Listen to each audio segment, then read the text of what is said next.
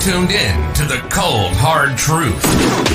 Cayman's number one hard hitting live podcast show, where we feature some straightforward conversations on political, social, and celebrity news and all things happening in the Cayman Islands and around the world. This show was created to give the people a voice and a means of being involved and informed without any filters. Sometimes it gets crazy, but we always keep it real. We bring you the tea, piping hot. So grab your favorite beverage and join the conversation via WhatsApp at 324 1612. Email tips at CaymanMarlRoad.com. Now, here's your host, Sandy Hill, broadcasting live from the beautiful Cayman Islands.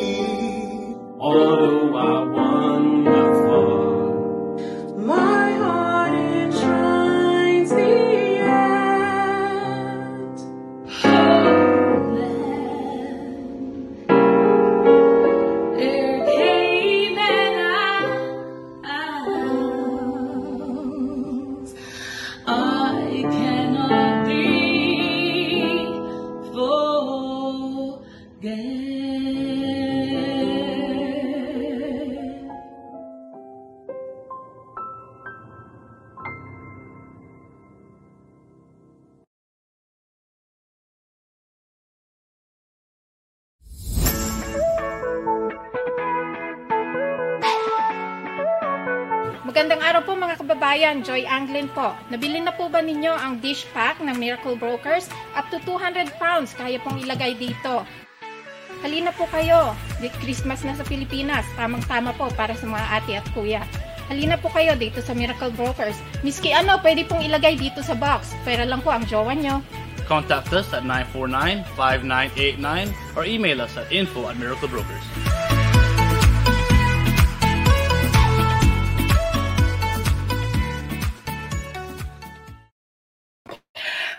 Good morning, beautiful folks. How are you guys doing? My apologies for a slightly late start. The internet apparently had been down since uh, 2.30 last night. So when I got up this morning, I'm just like, hmm, nothing seems to be working, folks, because without the internet, hello, we all rely on the internet to work, to do our jobs, to get things done. so I'm just going to have a quick look to see what is going on. I think we are fully up and operational. Thank you guys so much for joining me this morning. Good morning, Brandon. Brandon is the first one out of the gate. Today is November the 5th.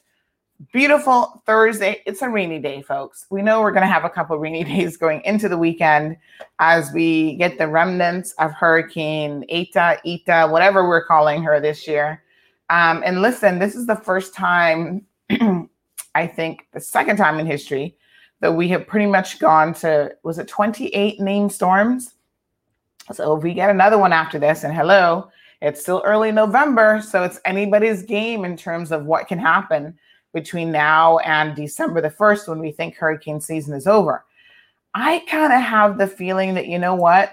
This hurricane season is going to throw us for a loop de loop And as a result of that, I'm not trusting anything. I'm like, I'm not going to put my goat out on the situation. However, I kind of feel like anything is uh, possible. And if anything is possible, well, Murphy's Law, if it can't happen, it's probably going to happen, right? So we're going to just keep an eye on the situation. I haven't had a look because, like I said, the internet was down this morning. I haven't had a look as yet uh, to see exactly what is going on with the storm. The last advisory I saw last night, she was down to, I keep calling it a she, but I don't even know if it's a she, um, down to about 40 miles per hour, which we expected that the landmass would do significant damage to the storm.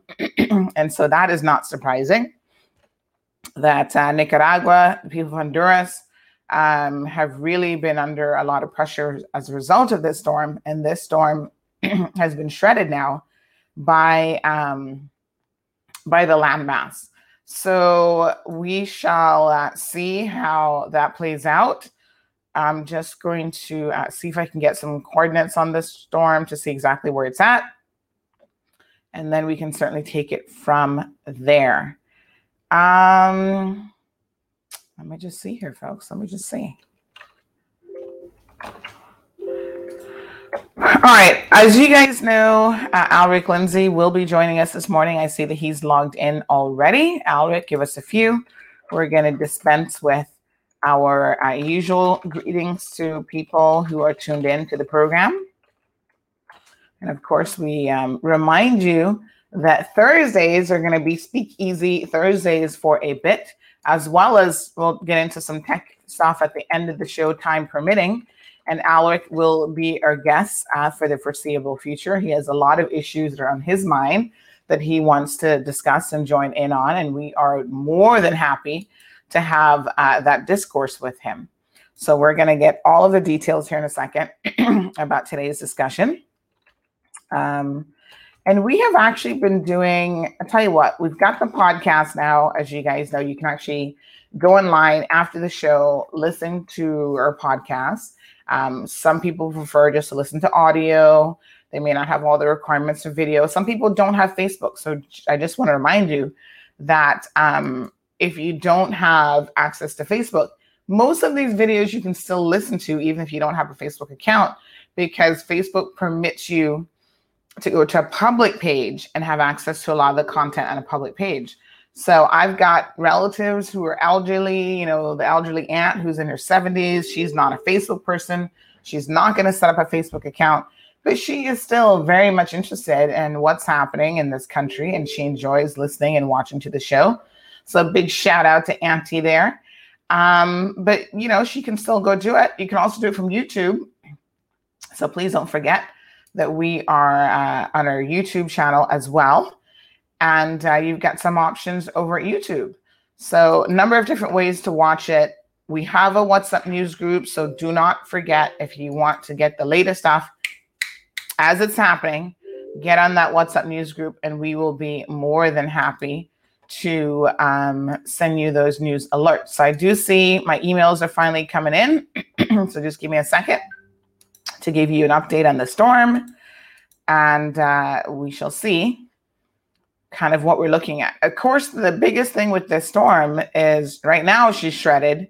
Um, and I keep calling her she, not knowing if that's the correct term.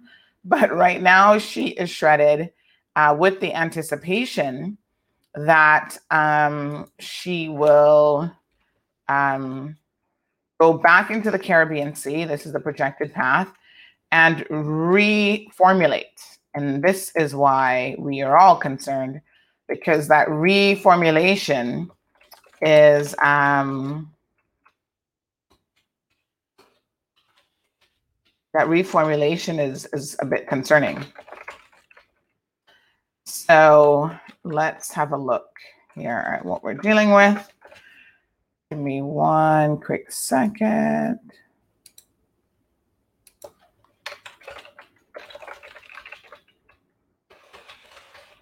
I'm going to try a little something today with um, our alerts that we send out. So normally we do a little reminder to the WhatsApp group to say, hey guys, don't forget that we're live now.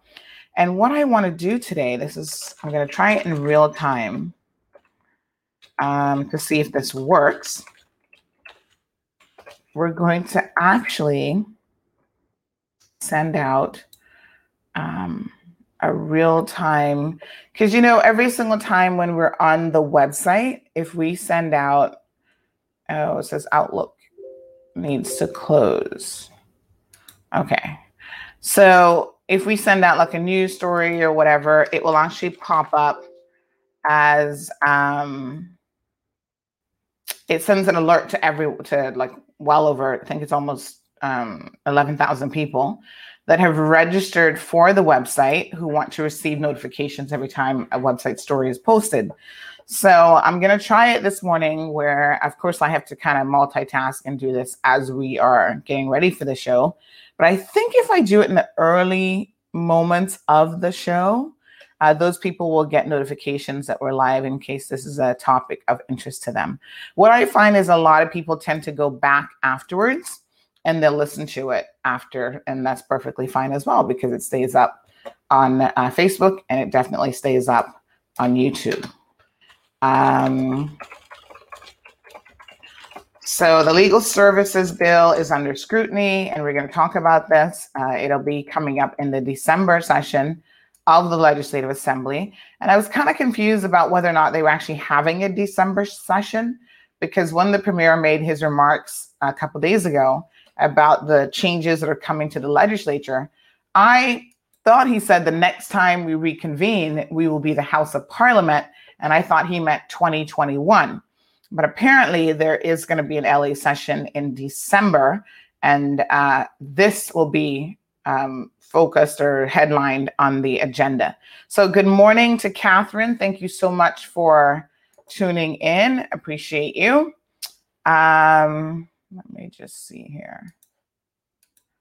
Good morning, Larry from New York. How are things going? He says, Oh, happy birthday to his wife, Sonia Brown.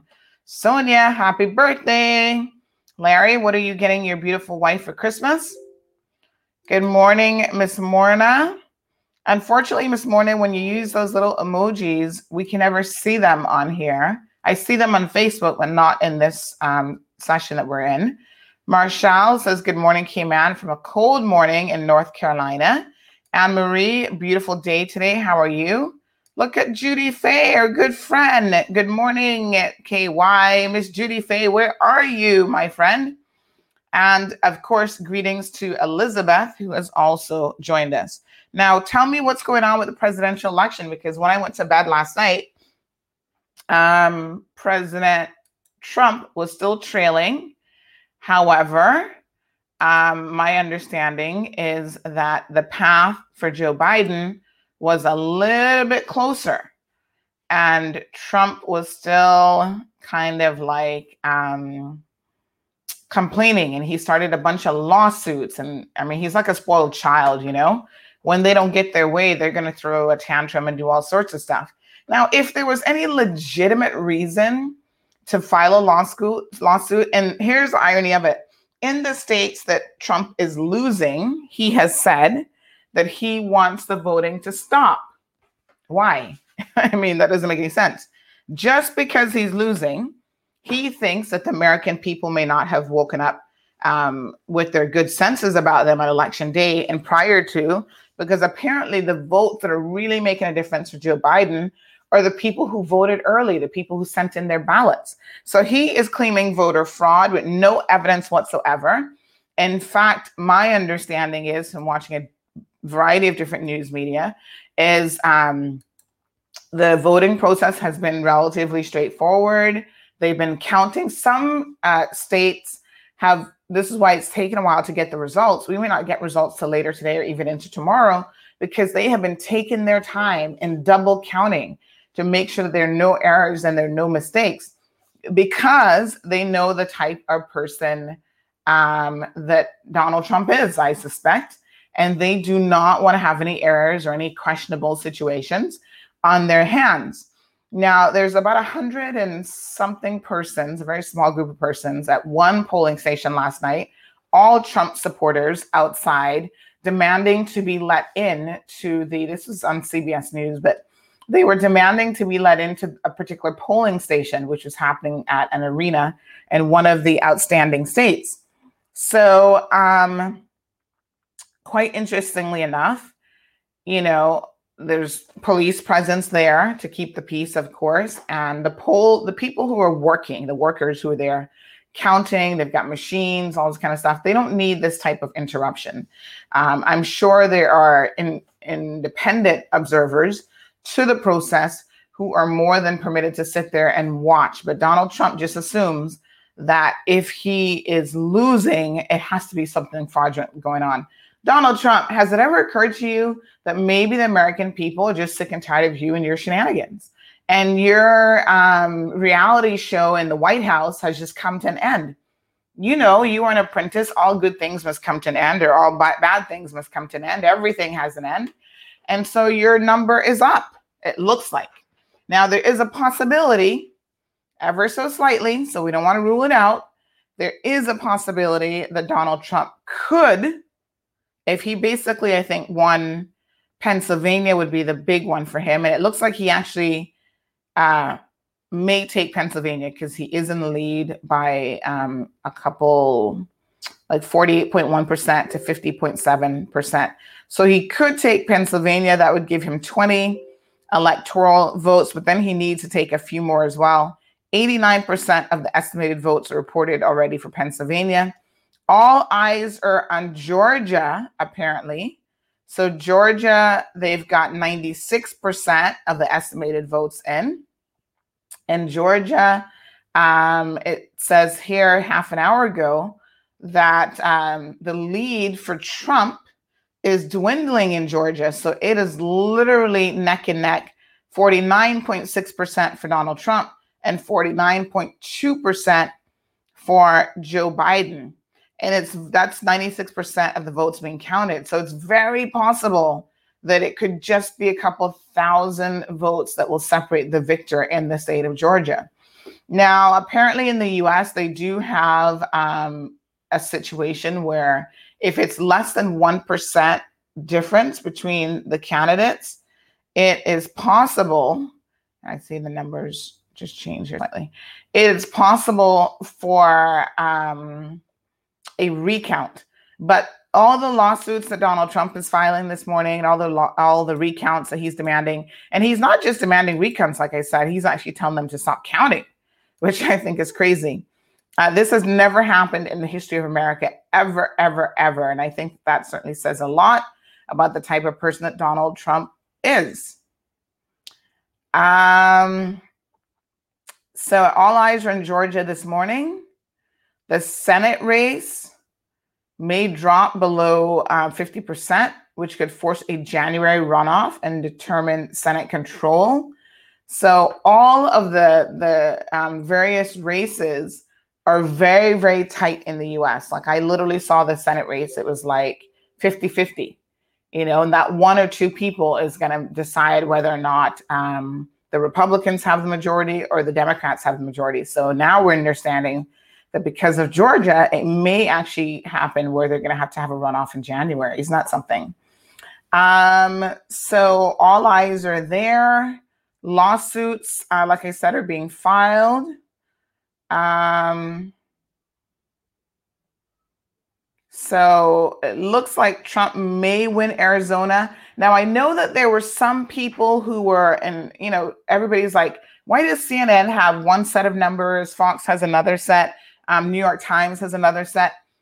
Some of them are trying to call states um, before the number, the final, final count is in. And some of these states have said, listen, we're not going to give you any updates and at this time until we actually have some final numbers. So um, there are projections that are being made. And of course, we see the danger of projections. So I think the best thing for people to do is to just stand tight. So at 3:06 a.m., the New York Times is saying that um, Trump hit the percentage he needed to stay on track to potentially win Arizona, but it may not hold. Um, and the next release uh, is not expected until Thursday night for Arizona. But with 86% of the votes in, it's now showing Joe Biden actually in the lead in Arizona. So I don't know. This is what I'm saying. There's certain states you got to just wait and have, uh, you know, have a wait to see what's going to happen. So in Maricopa County, that's Phoenix, Arizona, um, they just posted its last numbers for the night. That was at 2:54 a.m.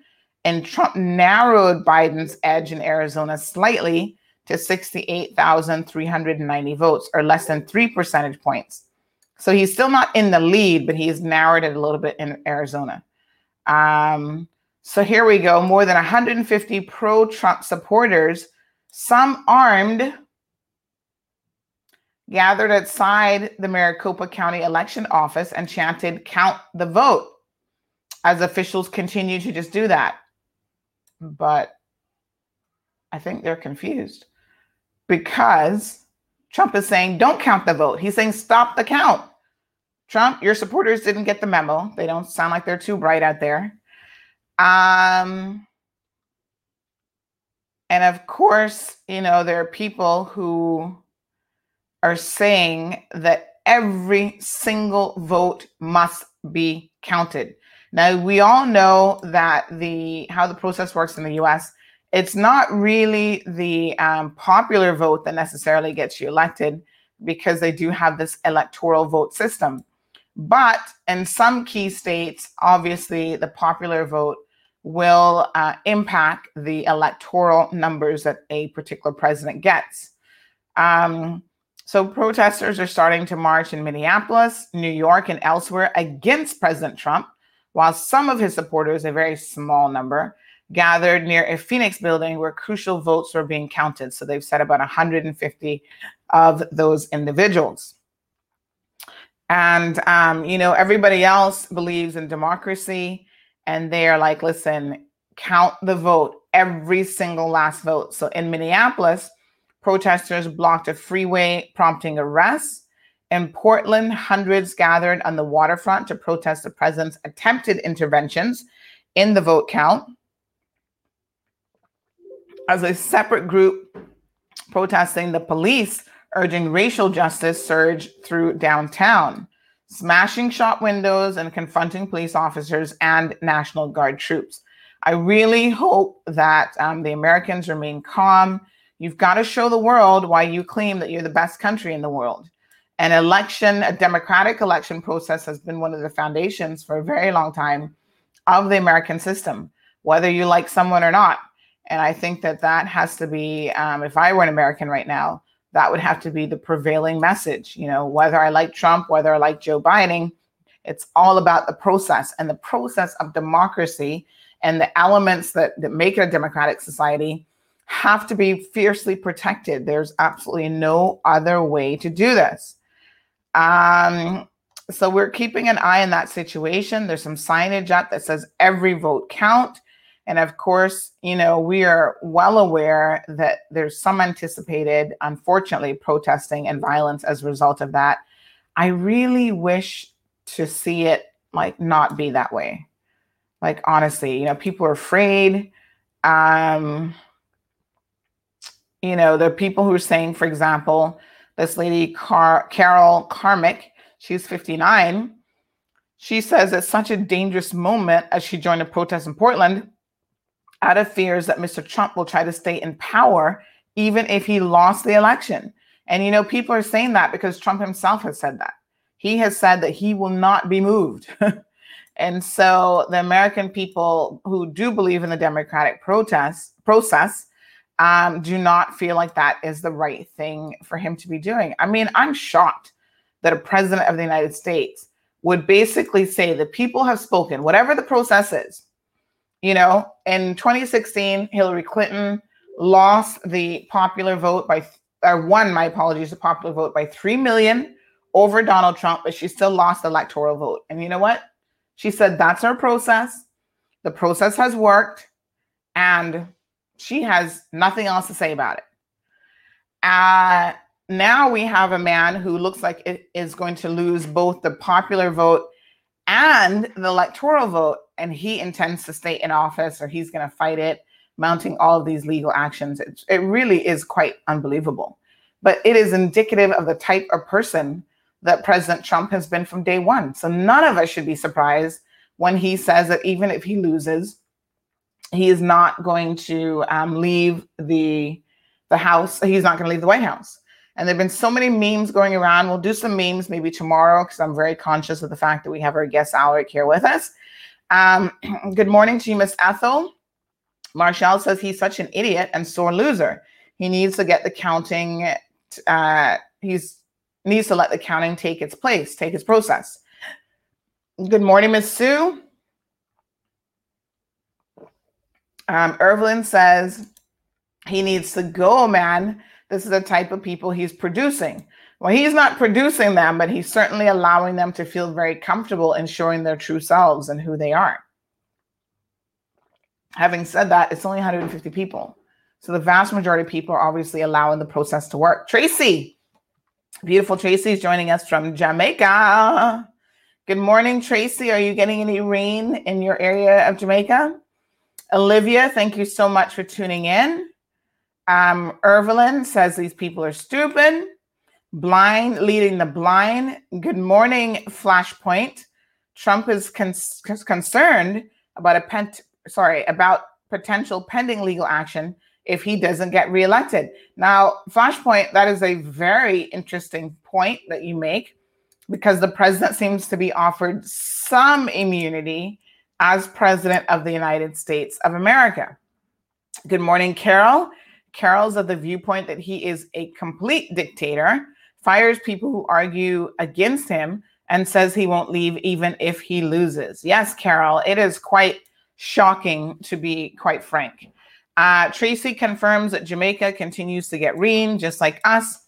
Tomorrow, we'll do an update with the situation in Honduras because I think into today, they'll start to get a better view of exactly what is is transpiring uh, with this storm and the actual damage that it has caused. We have seen some video footage. My apologies. We have seen some video footage, some pictures from different places in Honduras. And I want to talk about the situation there because one of the um, persons, um,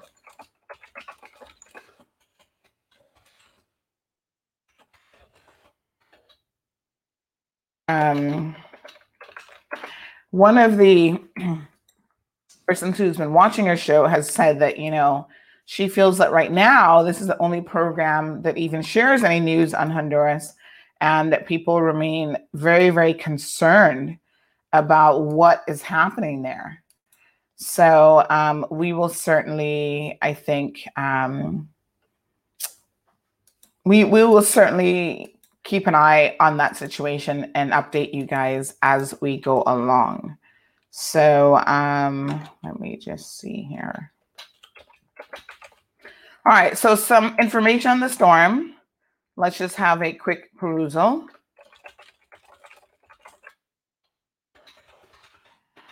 Um, so what we have here is now 30 miles per hour. So it's just a tropical depression maximum sustained winds 30 miles per hour. Um, it's currently west northwest, moving at eight miles per hour. So the speeds have picked up. And the uh, exact, it's 14.5 north and 87 west. Pressure, um, of course, is in line with a tropical depression. So it's going to probably just dump a lot of rain on the remaining areas of Nicaragua. But of course, Nicaragua has managed to break the storm apart to a significant degree. And so um, we will now be continuing to watch what it does as it comes back into the Caribbean Sea with a very keen eye. The National Weather Center, of course, has uh, issued some, some tropical storm advisories for a number of different areas. We are still in the path of the potential wide cone of um, the storm. So we just got to watch it. Like I said on Monday, just be prepared. Um, the last update was three hours ago. We'll be expecting another update, I think, here shortly. Um, so they did one at 3 a.m. They don't do them as frequently once the storm is um, has been degraded, but they're still watching it. So this is what the National Hurricane Center says. Interest in Belize, Western Cuba, and the Cayman Islands should also monitor the progress of this system. So right away, uh, we've been warned. The governments of Honduras and Nicaragua continue to issue warnings concerning heavy rain and flooding in those countries, and interest there should continue to monitor it as well. Um, isolated maximum storm totals of 40 inches of rain in Honduras and eastern Nicaragua. That's a lot of rain, folks, especially when you have mountainous areas and you're prone to flooding and landslides. Jamaica is expected to get an additional three to five inches of isolated um, showers from this, and isolated maximum storm totals of 15 inches and the Cayman Islands um, into portions of Cuba, 10 to 20 inches, isolated maximum, maximum totals of 30 inches. Well, I think that's more for Cuba probably than us, but we are going to have a rainy day. Um, so the potential for flash flooding, river flooding, life-threatening flash floods, and river flooding is expected along with landslides in areas of higher terrain in Central America, and that is where um, Honduras and Nicaragua have been extremely concerned. So it's going to go back out into the Gulf of Honduras by tonight, and then it's projected to approach the Cayman Islands and Western or Central Cuba this weekend. So that's where we are, folks. Get ready. And remember, it doesn't take much. I mean, are we not learning a lesson every time. It's like 24 hours. It can go from 30 miles per hour to all of a sudden a cat two, three, or four storm.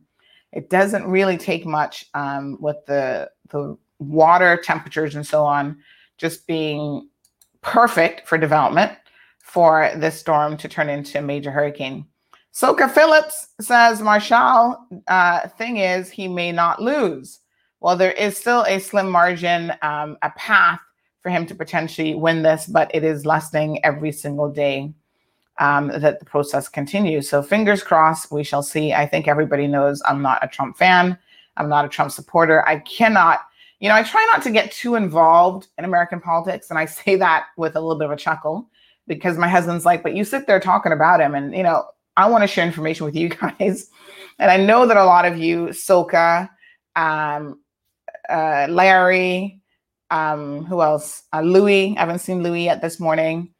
Uh, Marshall. All of you guys are Caymanians or Caymanian adjacent people with connections, but you live in the States. There's Charles Whitaker. There's a lot of Caymanians who have connections to the US. Of course, we do care about what happens, especially when you've had a, a president like President Trump.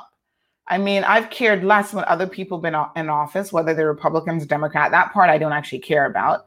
I think if I were living in the US and I was an American citizen, I would be an independent so that I can vote depending on the candidate and how my conscience goes. I'm not really into tying into a party system, right? Um, so, you know, as we gear up for our own elections here in the Cayman Islands, I think that that's where our focus has to be. And that is ultimately the most important thing for us. So Marshall says, all the same, um, he needs to let the voting process continues. Hans, good morning. Hans is in agreement with my last comment saying facts. Hans, do you work at the airport? I see your little photo there. Looks like you are hanging out at on a runway or some sort. So yeah, so let us focus on the Cayman Islands elections now, which we have coming up on May the 26th of 2021. There are some candidates, you know, that we're keeping uh, we're keeping a keen eye on all of them but there are some, I think there needs to be some movement of the incumbents, not everybody, but some people got to go so that the people can feel like their voice is actually being fully represented in this country. I get so many messages every single day um, for people from people who are just calling out for help in various walks of life. So Hans confirms that he used to work for Island Paving for the airport project. Oh, cool. Very nice. Um, okay, so Alric Lindsay is joining us, folks. In case you don't know who Alric is, Alric um, actually is running for Georgetown South. He, the incumbent in Georgetown South is Barbara Connolly. And um, Ms. Barbara is a nice person, but politics isn't about just being a nice person. There are many other qualities that we want to make sure that we are looking for in a politician. You know, I was speaking to someone recently about Barbara, and I've known Barbara a really long time in the political circle. So she was like me, one of the founding members of the PPM. We were there in the early days. So this would have been around 2000s and going into 2003, I think, when the party was officially officially formed or thereabouts. And um, you know, she's been in the party, doing things in the party for a really long time.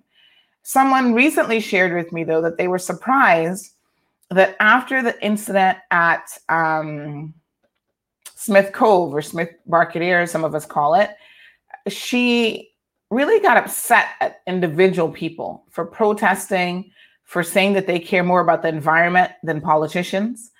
And um, some of the protesters who were there that day, ironically, have been removed from her list. Like she's unfriended them on social media. She has removed them from a WhatsApp group. Uh, and in fact, one lady said that she created the WhatsApp group and then she was removed from the WhatsApp group. So she's like, "How the heck do I do I get removed when it was a group that I helped create?" So I think that unfortunately, when you talk about the world of politics, number one, if you're going to jump into it as a politician, You've got to have uh, thick skin because people are going to say all sorts of things about you that are not necessarily true. However, you have to know what your truth is and you have to stay firm by that. And sometimes in the world of politics, people will tell us things that are true. And when they tell us things, you know what? It's their opinion. Uh, maybe we can take it on board sometimes. There are other times when, when we choose not to take it on board at all that is ultimately our decision and our choice. But I think what concerns me is when people take it personal, when they become like a Donald Dump. Oh, I meant Donald Trump. And, um, you know, they start to call people names, they make fun of people, or they start unfriending people, blocking people, and that sort of thing. It's like, come on now, that's a little bit over the top. So um, that's concerning. Alric, good morning to you, my dear. I'm going to unmute your mic, I think. Actually, you may have to unmute it.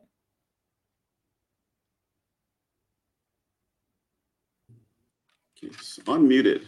There you go. How are you? I'm good. How are you? I'm pretty good. Flashpoint is asking, what does Barbara have to say about assaults committed by other politicians. Well, Flashpoint, if you have watched this program, you will know that this is one of my uh, main concerns about not just Barbara, but all women. We only have three in the Legislative Assembly at the moment who have decided to not take a position on um, the assault that was committed by a member of the House. This is concerning for a number of different reasons but you know, listen, at the end of the day, if you are uh, a woman, you are more likely to be assaulted in your life um, by a man than a man is. That's just the reality of the situation. And we, all of us, we have a silent witness march that's going to be coming up here shortly as the weather permits. But all of us have to be concerned about how women are treated in the communities that we live in, everything from domestic violence and assault um, to you know workplace harassment, whether it's sexual harassment, racial harassment, nationality harassment, or whatever. As mothers, we're trying to strike a balance between having a work life, uh, dedicating time to our families, and being there for our children and husbands and grandparents and other people that are um, meaningful uh, persons in our lives and still support our families financially. So most women have to be working outside of the home and still carrying a, a load in the household as well. So when I see a situation happen where a woman is beaten and bruised, and there are people who can, by their silence, give consent to that type of behavior. And yes, in this situation, I do honestly believe that silent silence is consent. Silence is saying, I'm okay with this at some level. Because if you were not, you would be speaking out quite vehemently against this sort of behavior. I mean, I thought when I first heard the story that Flashpoint is referring to, which is the allegations against Speaker of the House, which he admitted. So I don't even know why we're calling them allegations anymore. That in a drunken stupor, Mr. Bush has said that he has assaulted someone. When I hear that type of a story, it concerns me immensely that women in the legislative assembly, in particular, who are supposed to be setting examples for other women in the community, for young girls and so on, that they themselves uh, do not speak out about these things. I'm like, what sort of example is that? In your heart of hearts, do you not believe that this man is wrong? And I don't want to hear any mumbo jumbo about, oh, we're waiting for the legal process to take its place. Speaking out generally against domestic violence would be wonderful. You don't have to address the specifics of his case, but could you make a statement about how you feel about gender based violence? No one has done that. And you know, I'm going to give props because I think it's important to acknowledge when people, especially politically aligned people, are indeed, indeed doing the right thing so we have a situation where, as you guys know, um, the previous representative for the Newlands area, it wasn't Newlands yet, but you know, before one man, one vote, um, Mr. Wayne Panton, he's not even in the legislative assembly right now. He's maintained an office um, here in Newlands, but he actually put up a sign at his office that said I can't remember exactly what the, the signage said, but basically it said that um, he stands with the victim and stands against violence against women. And when I saw that fi- sign, I said, wow, good for him. You know, because that is an important message. So, most members of the Legislative Assembly had very little to say, nothing at all. Um, the PPM members for sure had nothing to say. The opposition, they were more vocal. Some of them, such as Mr. Ezzard Miller, was trying to lead the charge to have Mr. Bush removed from office, uh, even if it was just removed from not office, but removed from the position of Speaker of the House. Again, because that is supposed to be a respectful position, and this behavior that was engaged in is certainly not respectful towards anyone. That has not happened. He took a slight leave of absence, which was self induced and now he's back and everybody's pretending like nothing has has gone on um, the process continues to move through the courts and we will certainly see what happens good morning walton thank you so much for tuning in so um, flashpoint at this point because barbara has said nothing about this assault and we're going into a year now it's going to be a year come february uh, there would be nothing in my mind that she could say during that coming campaign section that would justify her actions today. I I get that PPM they're all towing the line. They have one message. They're refusing to speak out against Mr. Bush because the truth of the matter is the PPM would not be in power with their so-called coalition government if um, Mr. Bush had not brought along his his uh, team from the District of West Bay and from the CDP. So as a result of that, Alden McLaughlin has had to sell his soul to the devil. And everybody else who's part of the PPM have had to sell their soul to the, to the devil. And that is why we see persons like Mr. Wayne Panton, who was actually part and parcel of, he was still part of the PPM. After he saw uh, the PPM's response to this, both him and Osborne Bodden resigned as members of the party because they were still party members.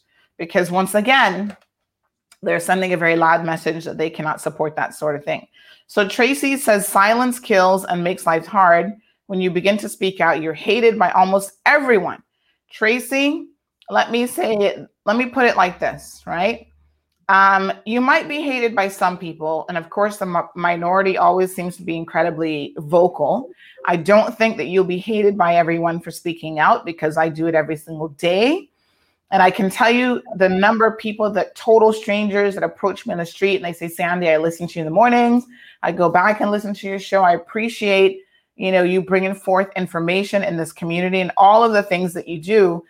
Um, I focus on those majority positive messages than the few naysayers who normally have a political stake and they don't want to be highlighted for not doing the right thing.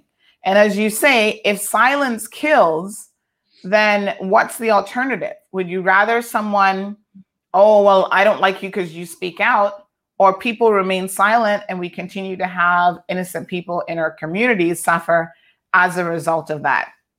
So Louis has finally woken up. Louis, where were you? Maybe he was in the garden. Uh, in Detroit, he says, Good morning, CMR Massive. Top of the morning to you too, Sandra. Thank you so much. Alric, tell us a little bit about your week. What have you been up to and how has it been? Um, have had a good week, just helping people as usual. Mhm. Um, just using my mornings to to work, my my normal work, and then using the afternoons to have meetings with uh, constituents and people that uh, need assistance in the community, and then the late afternoon from about four thirty or so is spent going door to door to to hear concerns in detail um, of other members of the community.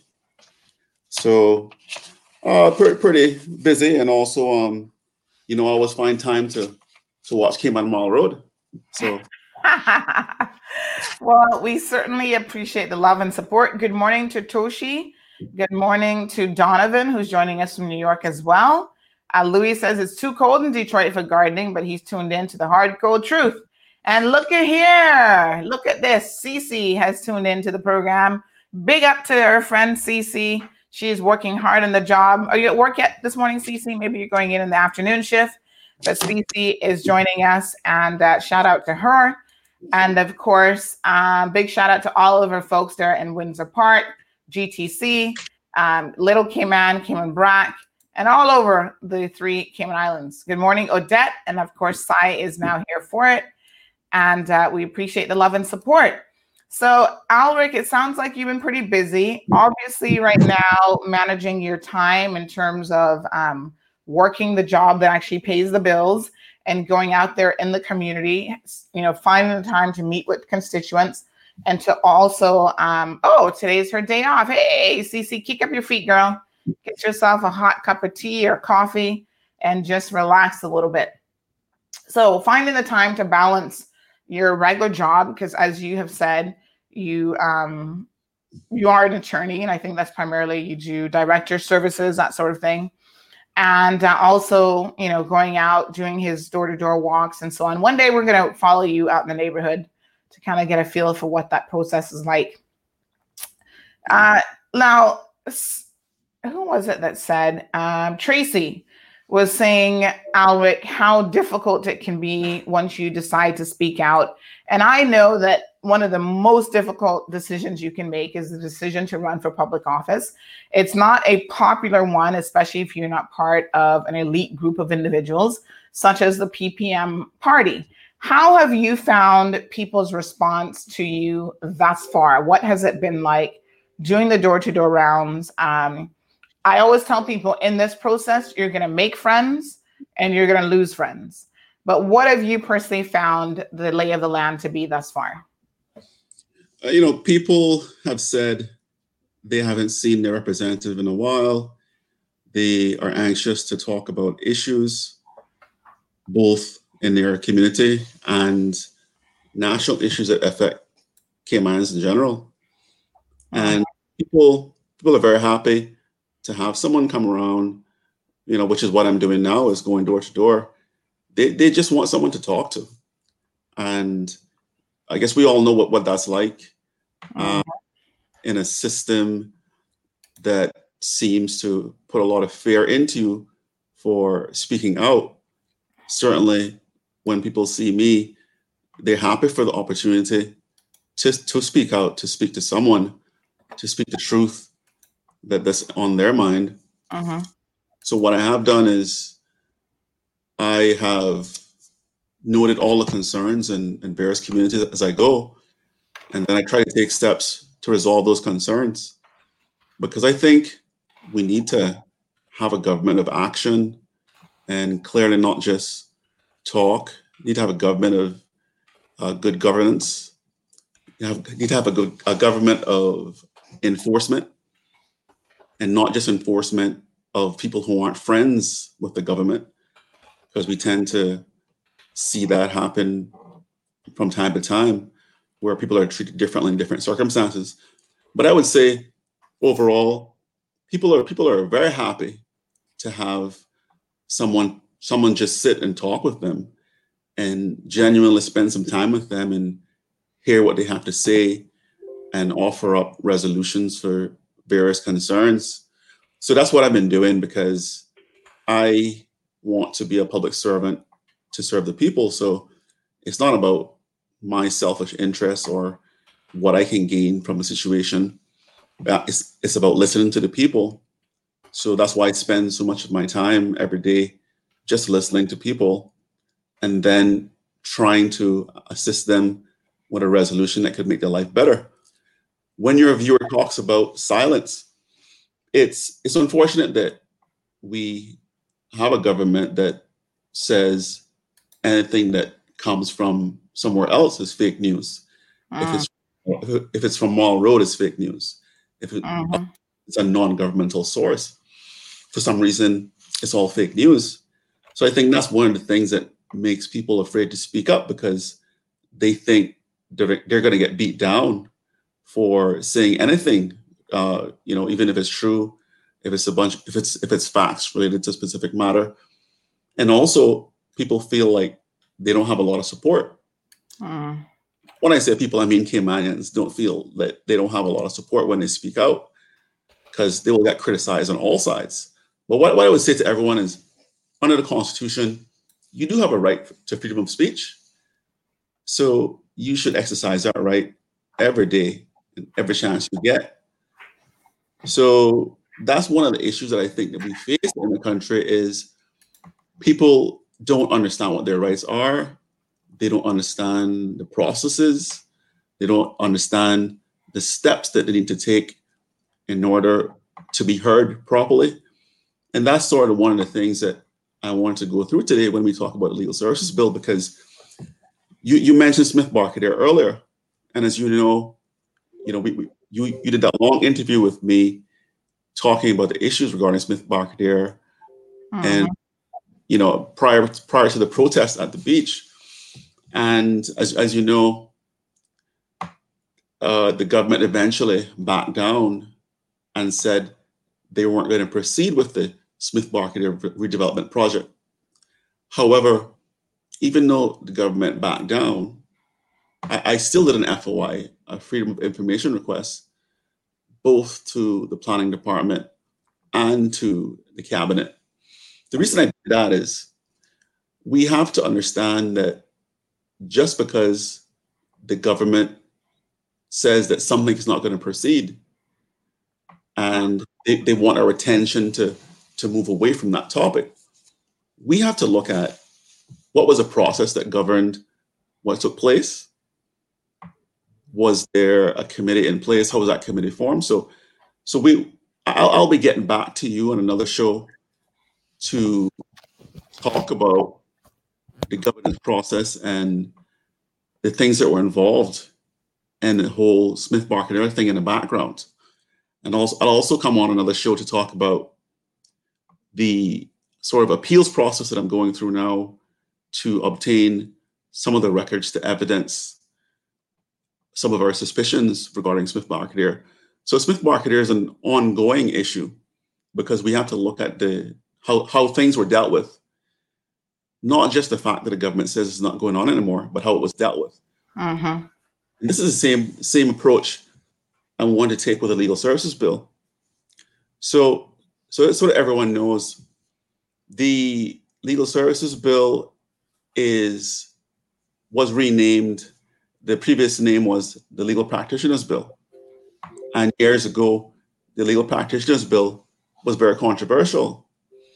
The reason it was controversial is because the legal services bill is meant to set up a board to regulate the legal profession and provide a system of legal training for lawyers.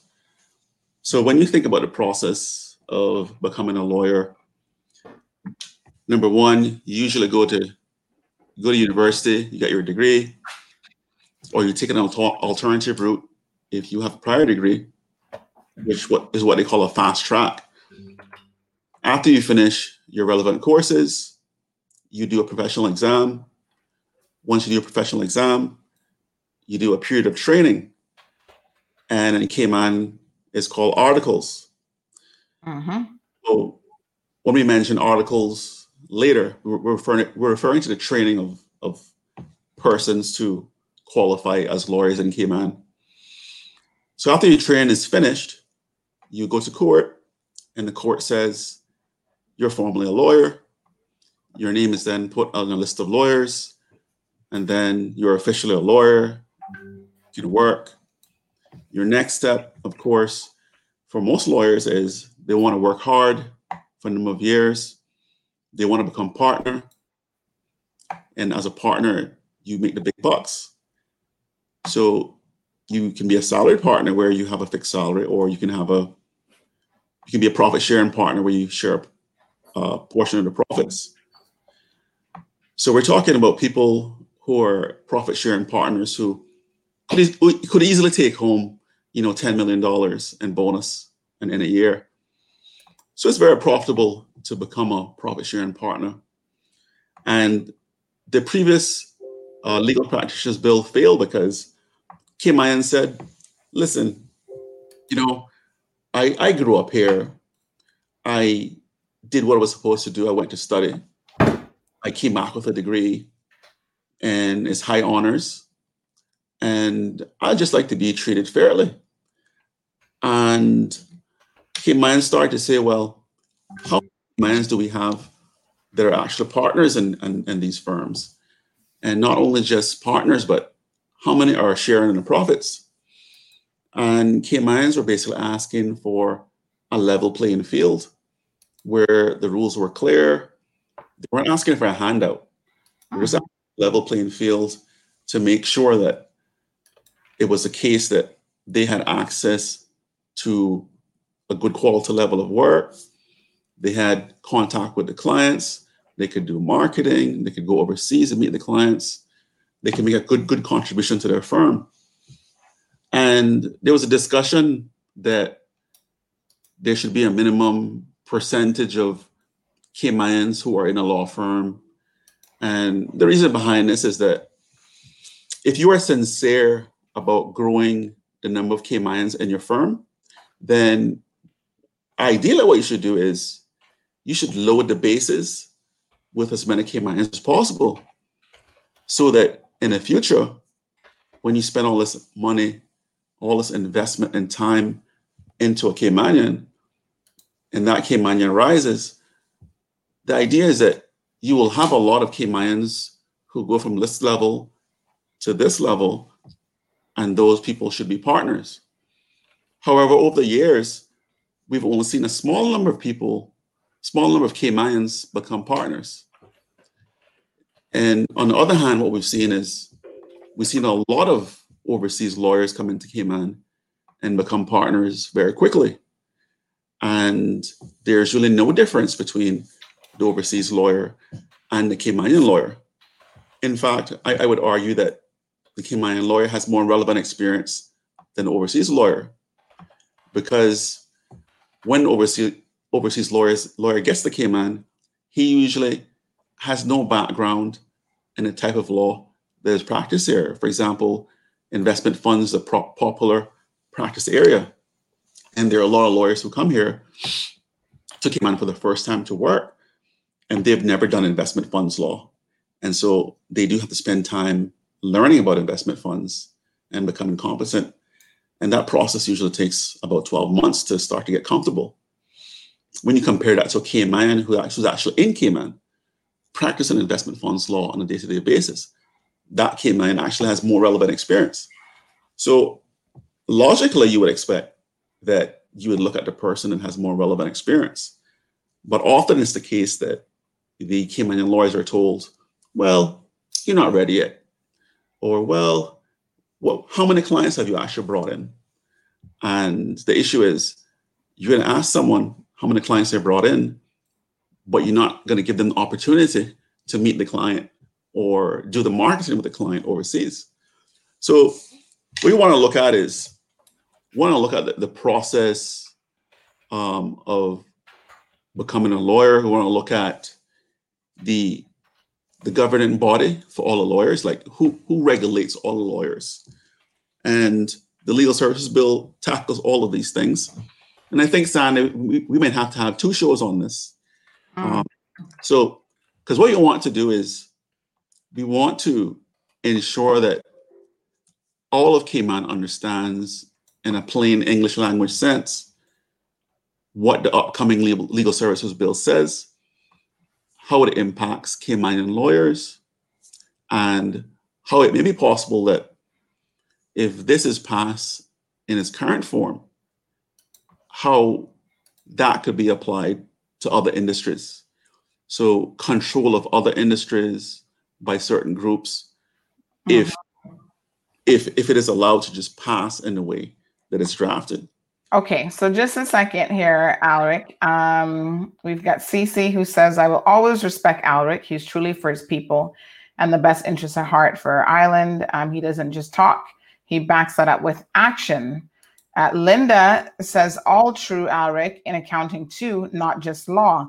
So, one interesting point before we get to Bruce's comment um, that Alric has made, because I think a lot of people, Alric, have this false um, idea in their head that when they hear as lawyers, you're talking about some of the issues that the Caymanian lawyers are facing, they think to themselves, well, who cares? These people are millionaires, you know, they make all sorts of money. They're at the top of the feeding chain. They're like the sharks of, you know, the professional world.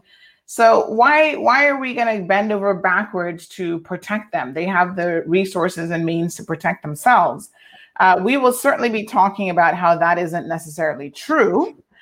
Um, but in addition to that not necessarily being true, we also, and you've just mentioned this, and Linda gets the point as well, that there is very much a trickle down effect that happens um, as uh, they continue to chip away at different aspects of who we are as Caymanians. So, for example, we see the farmers market, they're having a fight on their hands. We see the fishermen having a fight on their hands.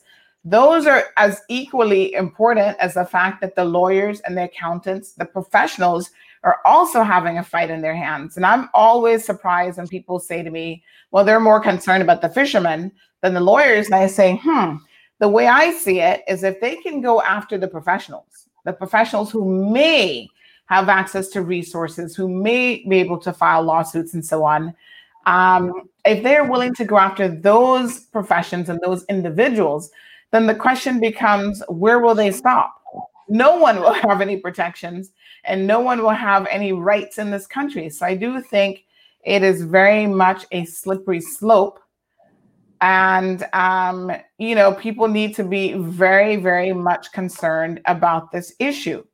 So I'm glad that you've said that. And I'm glad that Linda has acknowledged that, yes, in the context of the legal services bill, we'll be talking about the attorneys, but it is not just the attorneys. This fight is for all Caymanians. This fight is about equality um, in the workplace and trying to implement not just equality, but trying to implement measures that actually take into consideration that Caymanians who are indeed born in this country should have first preference to training opportunities, etc., especially when they already have the education, they've got the knowledge base, as opposed to persons who you're willing to bring in and train and promote ahead of your own Caymanians. So Bruce says, um, I asked a political candidate that represents the PPM how they would vote if they get elected. And there's a major issue that arises that is not on the party manifesto, where their constituents' position differs significantly from the government. The person said that they would vote with the government. This is one of the problems of party politics. I'm not sure that party politics is 100% compatible with representational democracy. Well, Bruce, what I will say in terms of that I have seen instances where um, politicians have said, Tara Rivers did this, for example. Um, politicians have said that they're going to vote the party line, they're going to toe the party line um, because they have collective responsibility. That's the excuse that they use. Yes, we have collective responsibility. Well, isn't that amazing how they can have collective responsibility? But on topics such as same sex or the domestic partnership bill or the civil partnership bill, they pulled rank. Um, there were quite a few members of the government who did not vote with the government on this and who did not support it. It would have passed had they. So when they tell you that, Bruce, they're talking out of both holes, both ends of their mouth and the other hole, because it just doesn't make any logical sense. And we've actually seen examples of uh, where they have chosen to break with the government on issues that they obviously felt very passionate about. So I think, especially in a country as small as the Cayman Islands and legislature as small as we have with 18 representatives, the truth of the matter is we should all be encouraging our representatives to vote their conscience and do the, the thing that is in the best interest of the people, not along party lines. So, what determines whether they will vote against, uh, you know, with party lines or not? It seems to be a very slippery slope. So, Louis says, um, Alric, I'm praying for your focus, that God remains in protection of your heart and gives you the strength to fight the good fight. Keep up the good work. Thank you so much, Louis. Uh, he also shares that collective responsibility, but personal paychecks. Do your job. Thank you. Yeah. Um, so I want to go back to what one of your um, uh, viewers said that accountants, that the, the issue applies to accountants too. So hiring, training, and promotion. What I would say in the accounting area is that we see more evidence of Caymanians becoming partners rather than simply giving status to to lawyers to become key Caymanian. So we we have people, several people like Sean Parchment, a Price Waterhouse, who's who's a partner, and we, we can look at all of the firms and we can actually point to someone who's Caymanian who became a partner. Now, when you look at the law firms, there there are very few of that that type of situation where Caymanians are really enjoying a similar salary level as his foreign counterpart. Part. And I, I think the reason that there's a difference is that there we have to look at what systems um, govern the the professions. Why why is it important to look at the systems that govern the professions? Because that is what determines the outcome. That is what determines how much control someone has over you or a firm has over you. And that determines if you're actually able to complain. So if we look at the legal services bill, for example, we look at what they're going to call a, a legal services board. So the legal services board under this draft bill is it consists of a judge, the attorney general, a person who's a non-practicing lawyer appointed by the premier, another person who's a non-practicing lawyer appointed um, by the leader of the opposition. So the first observation is is this: this is a board who is going to govern, who's going to regulate legal profession, and say who is say who's guilty of misconduct, et cetera, et cetera. If the board consists of someone appointed by the premier, someone appointed by, by the leader of opposition, that alone means that two out of four people on that board is a political appointment. What do we know about political appointments? These persons can be influenced by the persons who are appointing them. Uh-huh. They might feel obligated to follow the directions of uh, directions of the premier, or they might feel obligated to follow the directions of the leader of opposition. When in fact, they should be considering the best interests of the legal profession the reputation of the Cayman Islands and the best interests of, interests of uh, Caymanian lawyers as well. In addition, when you consider that the Attorney General is contemplated to be part of the board that regulates legal profession, we have to remember that the Attorney General sits on the side of the government. So remember we mentioned earlier that we have two out of four people of the board that are political appointees. Well, if you consider that the Attorney General also sits on the side of the government, that means that you, you now have three out of four persons appointed to the board that are on the side of the government. Why is this troubling? Troubling because it introduces um, a level of uncertainty, unfairness, and treatment. Um, if you think about, let's say you went ahead and went past your law degree, Sandra, and you qualified as an attorney. And let, let's say you are sub- subject to regulation by this board. And let's say something went wrong and you had to file a lawsuit. Think about this for a second. You have to file a lawsuit. However, the Attorney General is a member of the board, and a judge is also a member of the board.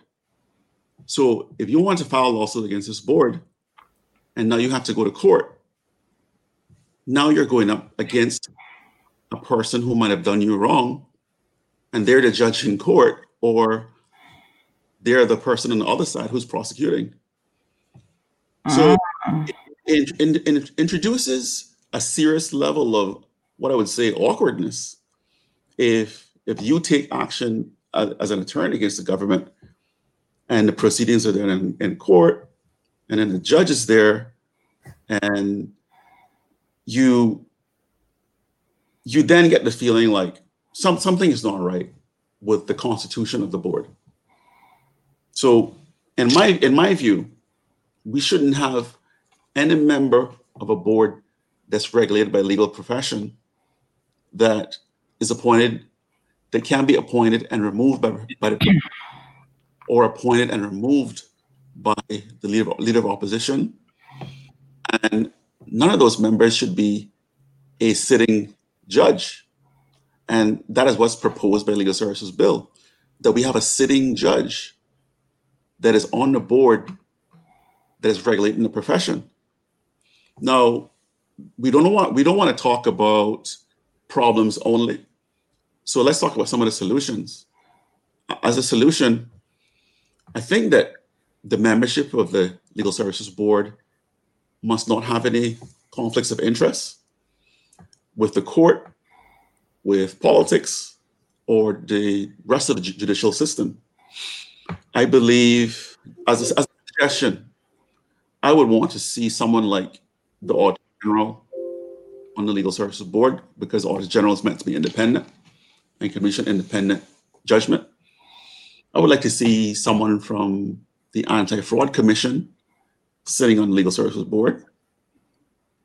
A third person I would like to, to see is perhaps the chairman of the uh, Standards in, in Public Life. I might like to see a law professor, maybe a re- retired law professor, uh, sit, sitting on sitting on um, that legal services board.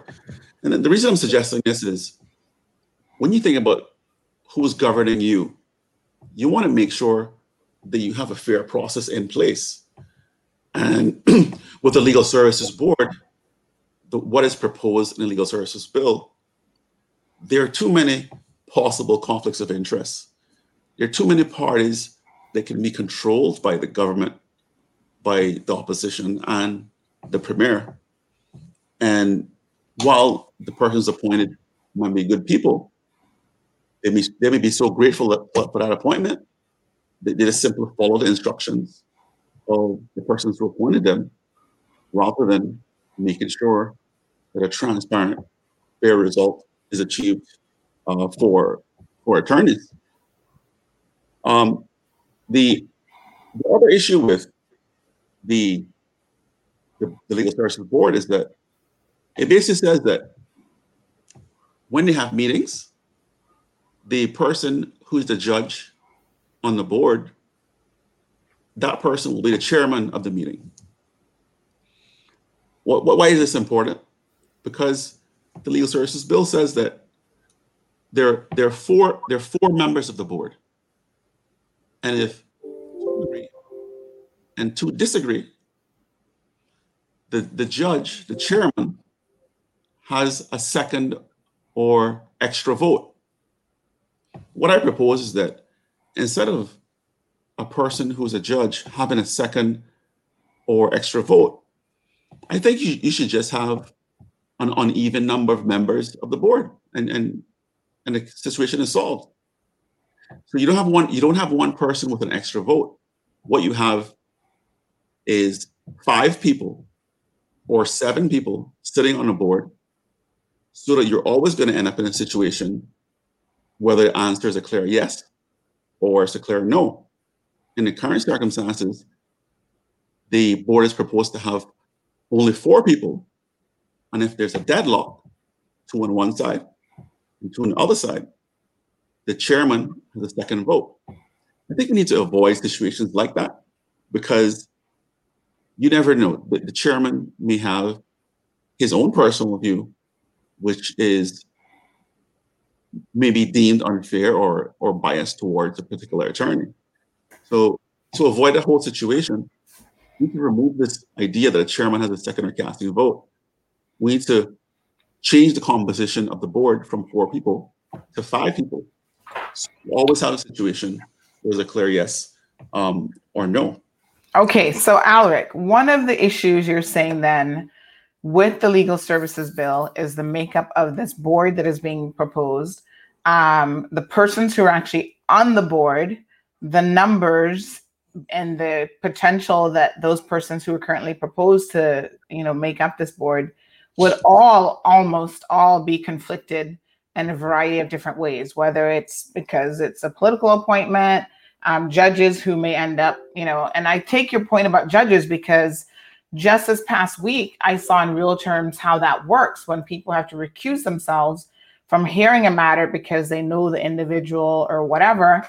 Um, you end up having to wait four months down the line to see if you can even get your matter heard because the court only has so many judges available and so many magistrates available. So um, this is a real practical issue that, um, and for attorneys who are practicing day in and day out and who standing up before judges, you know, if there was some sort of a conflict that arose out of this board or board decision, you could see how it would then be uh, questioned whether or not someone could hear their matters, even if it wasn't directly about them. But how far does it extend? How impartial can you can or cannot be? Um, Flashpoint wants to know why is Alden not doing everything he can to protect local attorneys? Now, this is an interesting question about the premier because everyone assumes that the premier, who himself is a attorney at law, I'm assuming he's still, you know, an attorney. He's kept up himself on the rules or whatever you officially call it. Um, there is the assumption that Caymanian attorneys look out for each other. And I want to talk about this. I know this is um, not directly related to the the legal services bill, but it is. Um, this assumption that Caymanians have each other's back, whether it's in the accounting profession, the legal profession, or anywhere else, is one that unfortunately is really flawed. Alric, address for us, in your opinion, why is that assumption flawed? Why are there certain Caymanians, whether it's Alden, McLaughlin, or otherwise, who are not a protective of other people in their respective professions as we would expect them to be. We're talking here about big money. We're talking here about special interests. We're talking here about Caymanian attorneys or um, people even in the accounting profession who are afraid of speaking up because if they do so, that means that professionally, as Tracy mentioned earlier, people are afraid if they speak out professionally, they're signing their own death warrant. Tell us what you know about those situations. Well, you you have reason for concern and the rest of the public has reason for concern because if you have lawyers who vote and represent members of the public on a daily basis represent small business on a daily basis and these same persons who are representing you in court and trying to protect your interests if they're in a position where they themselves are afraid of the consequences of speaking out in their own profession for their for their own interests we we have a problem. Like they say, Houston, we have a problem. You know, so when we talk about Caymanians um, supporting each other in the legal profession, what what normally happens is some people buy into the idea. You know, if someone keeps telling you, you know, you're you're um you're unattractive, you're unattractive, you're unattractive. If they keep saying it, sometimes you you might believe it. You know, so some people may tell you, you know what, you're you're different from that other Cayman, you know, because that other, Cayman, he likes to complain. But you know what? The Cayman is not complaining just for the sake of making a complaint. The Cayman is complaining because of the process, of the system that's in place that allows that person to get good training, get considered for the next level promotion, whether that is a, as a senior associate or as a salary partner, we get a fixed salary, or as an equity partner or profit sharing partner, we get share of the profits. So what tends to happen is they it's called divide and conquer. So you pay a couple Caymans a decent salary, and lawyer salaries are, are pretty good, and especially with the big firms.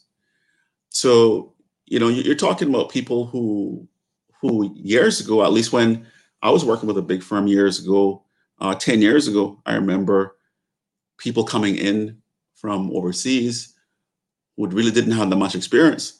And they were starting out around 20 to 25,000 a month.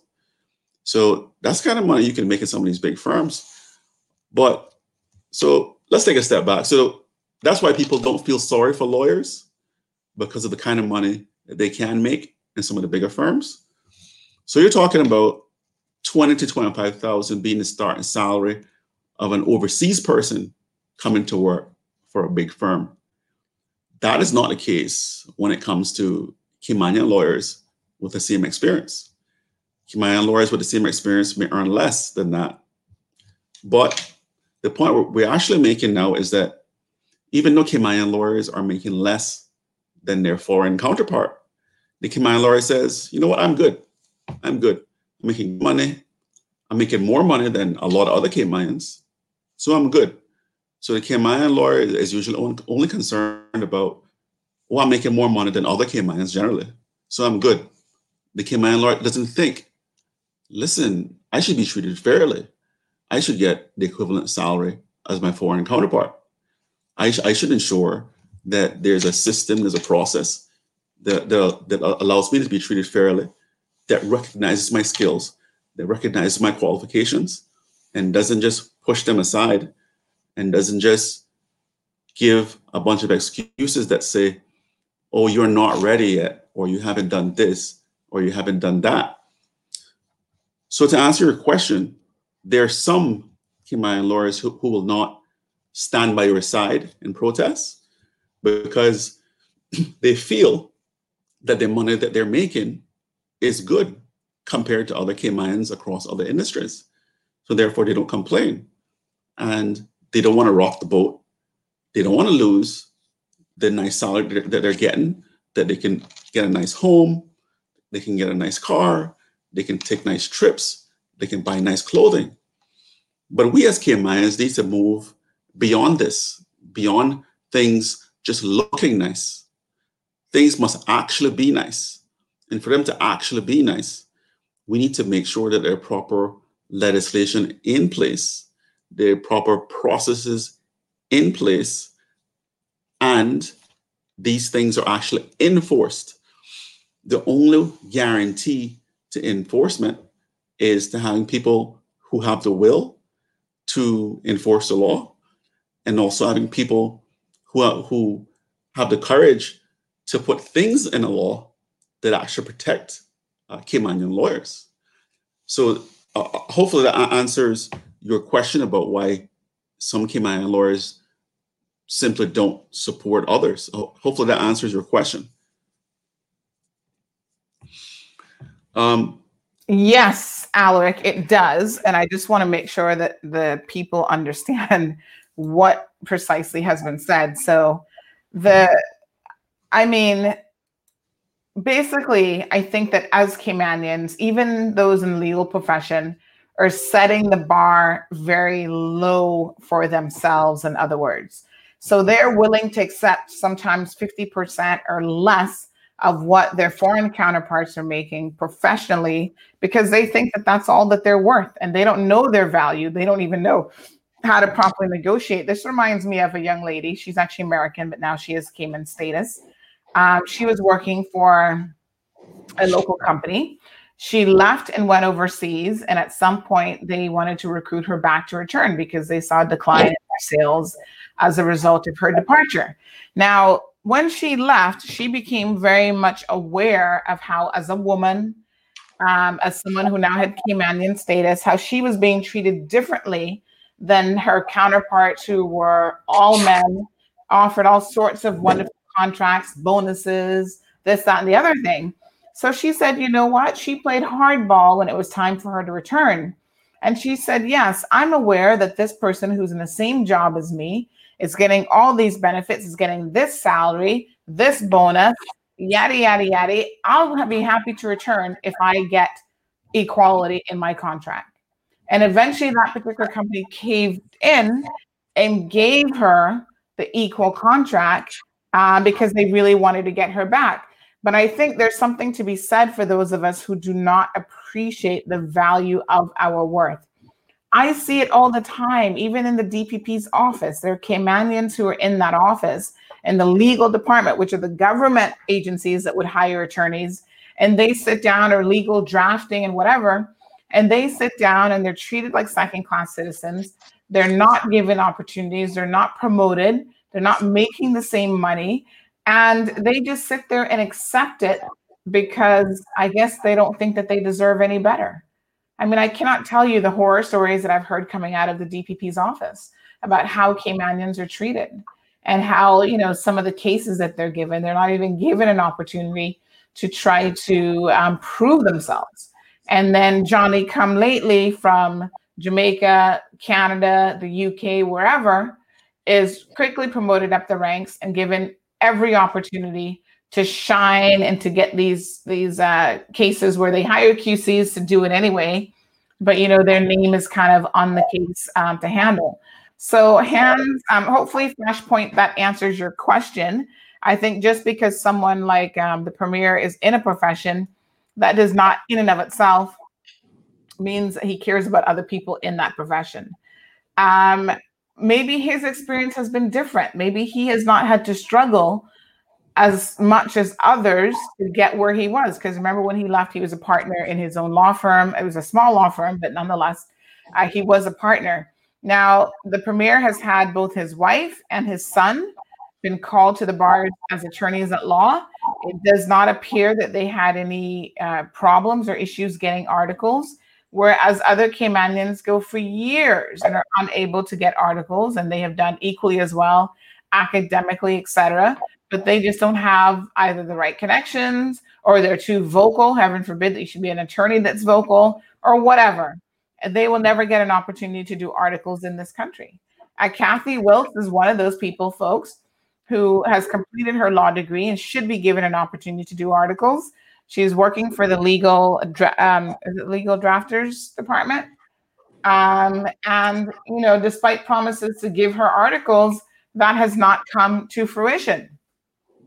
So Mr. Walton uh, has chimed in and said, Louis, collective responsibility is the conversation whereby individual members are held accountable for the actions and decisions of the body of which they are a member. As an individual, you are to put your view um, during open discussion.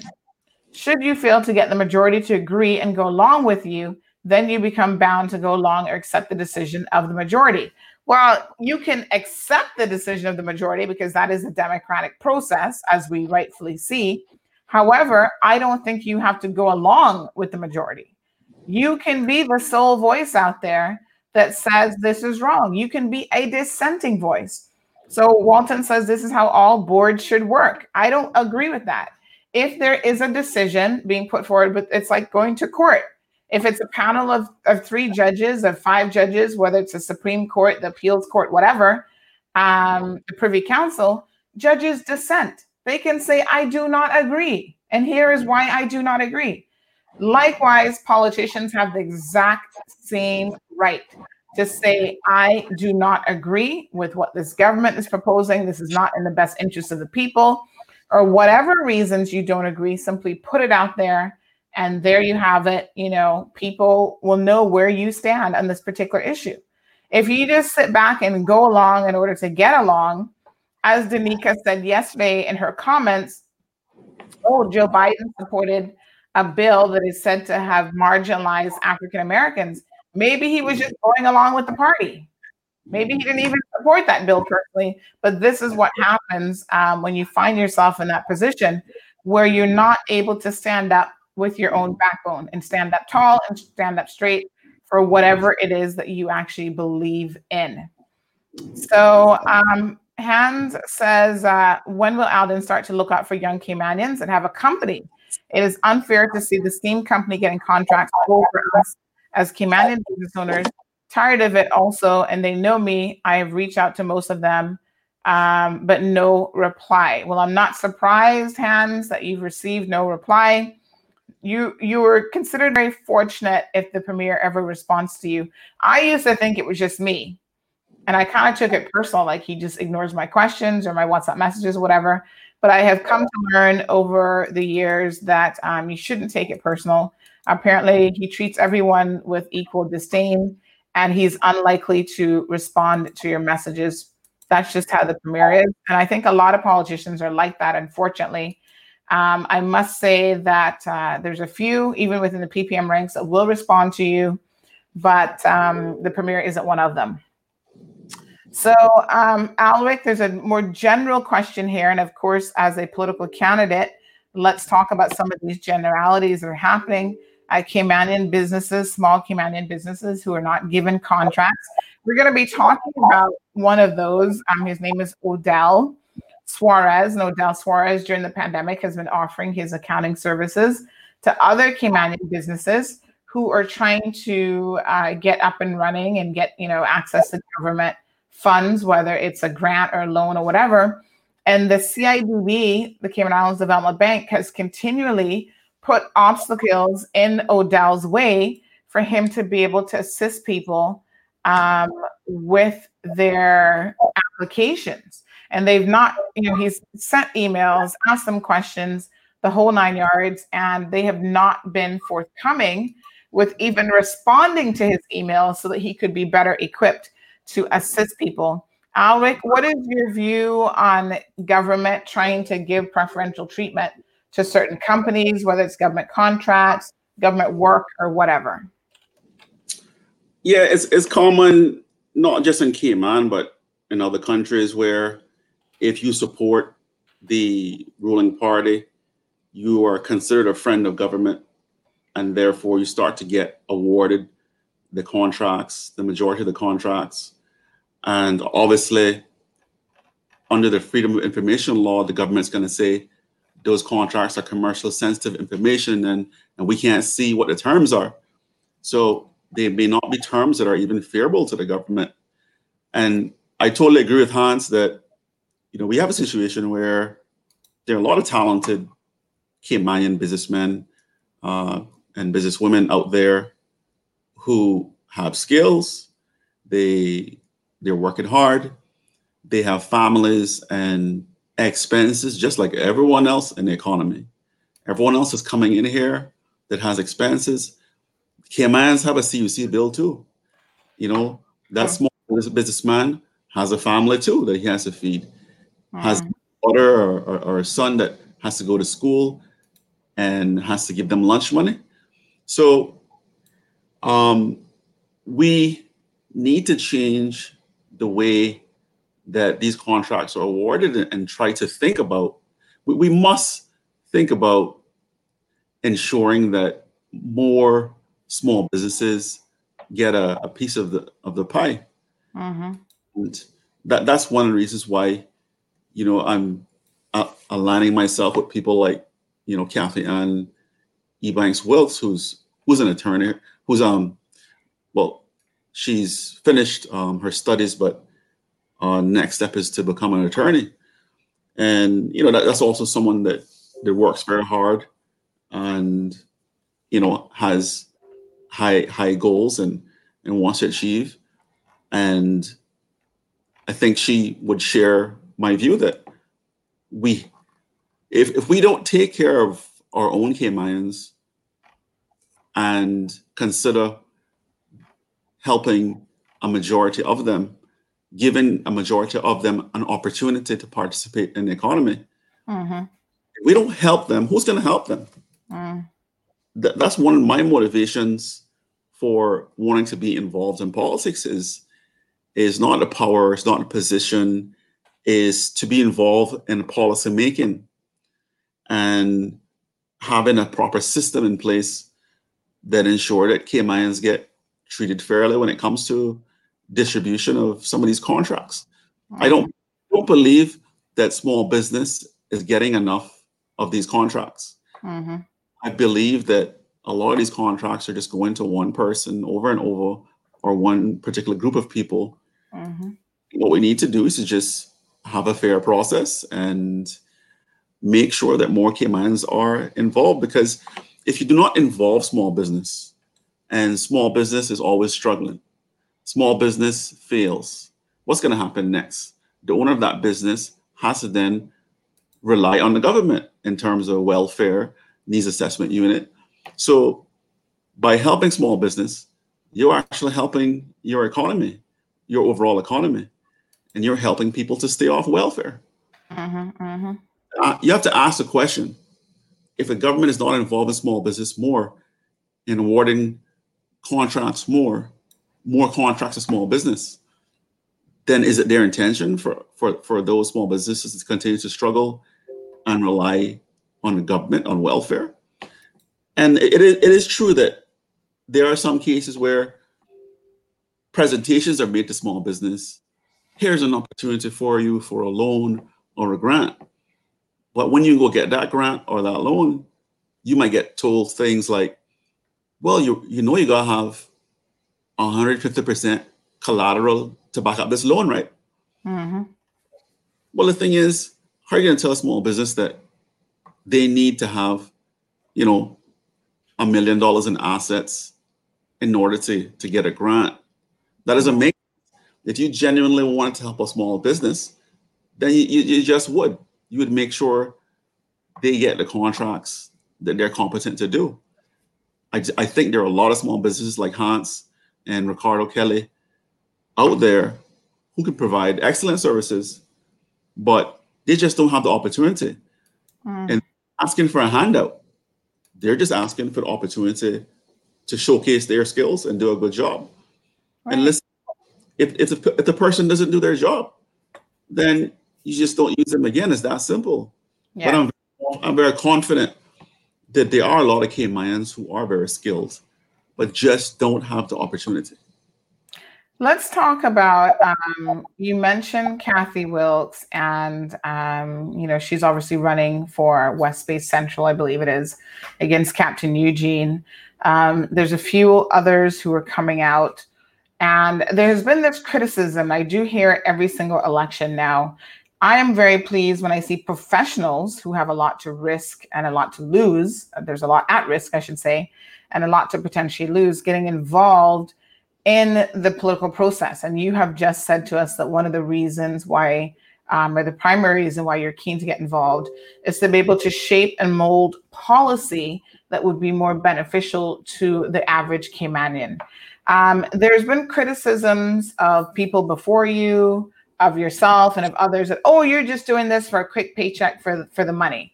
Let's address this very important point because obviously we have seen people who are way less qualified than you, who technically at the time that they were running for public office didn't even have a job.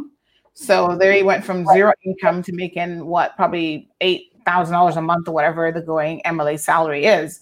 But when people say that to you, um, do you find that you're insulted as a professional, as a doubly qualified professional, someone who is both a CPA and an attorney at law?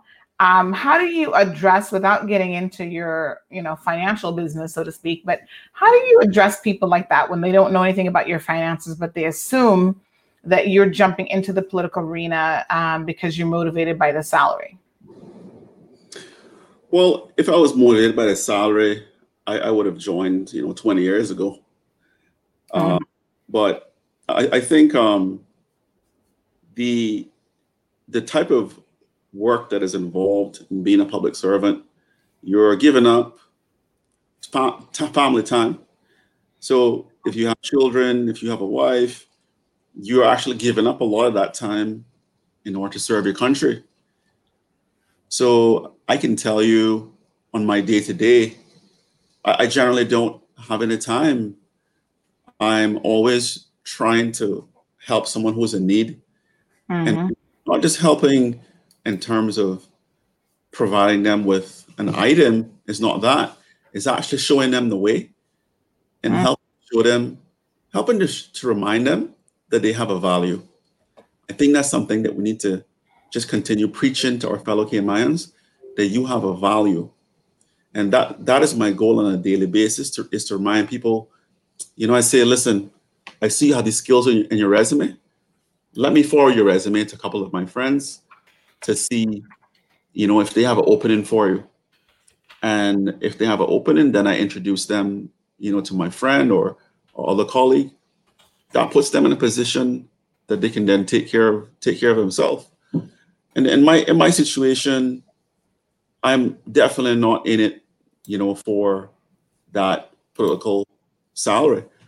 And during my time, I intend to donate a portion of that salary to charity, of course, because this is something I've, it's something that I've always done is to donate to charity, and I met a lot of good people through charity. So that is something that I will continue to do. I'm more motivated to help my fellow Cayman than to get a dollar. I think the day that I feel a motivation for a dollar over my fellow Cayman, then that's the day to stop doing what I'm doing. So definitely, I'm not in this for, you know, what some people say is is, is a great salary. Um, definitely not in, in it for that. Like I say, I'm happy to donate a portion of that to charity, and from you know, I- I've I've worked with you know big law firms, and so I'm familiar of what you know I'm able to make and, and those type of firms, and I, I was in, in those firms. So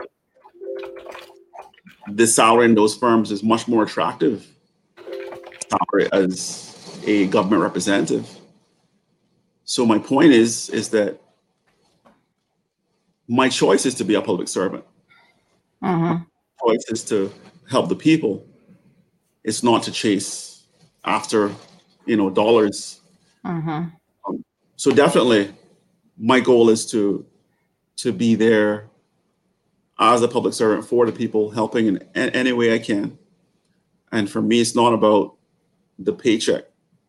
Although I will work hard to earn every dollar that I am paid as a representative.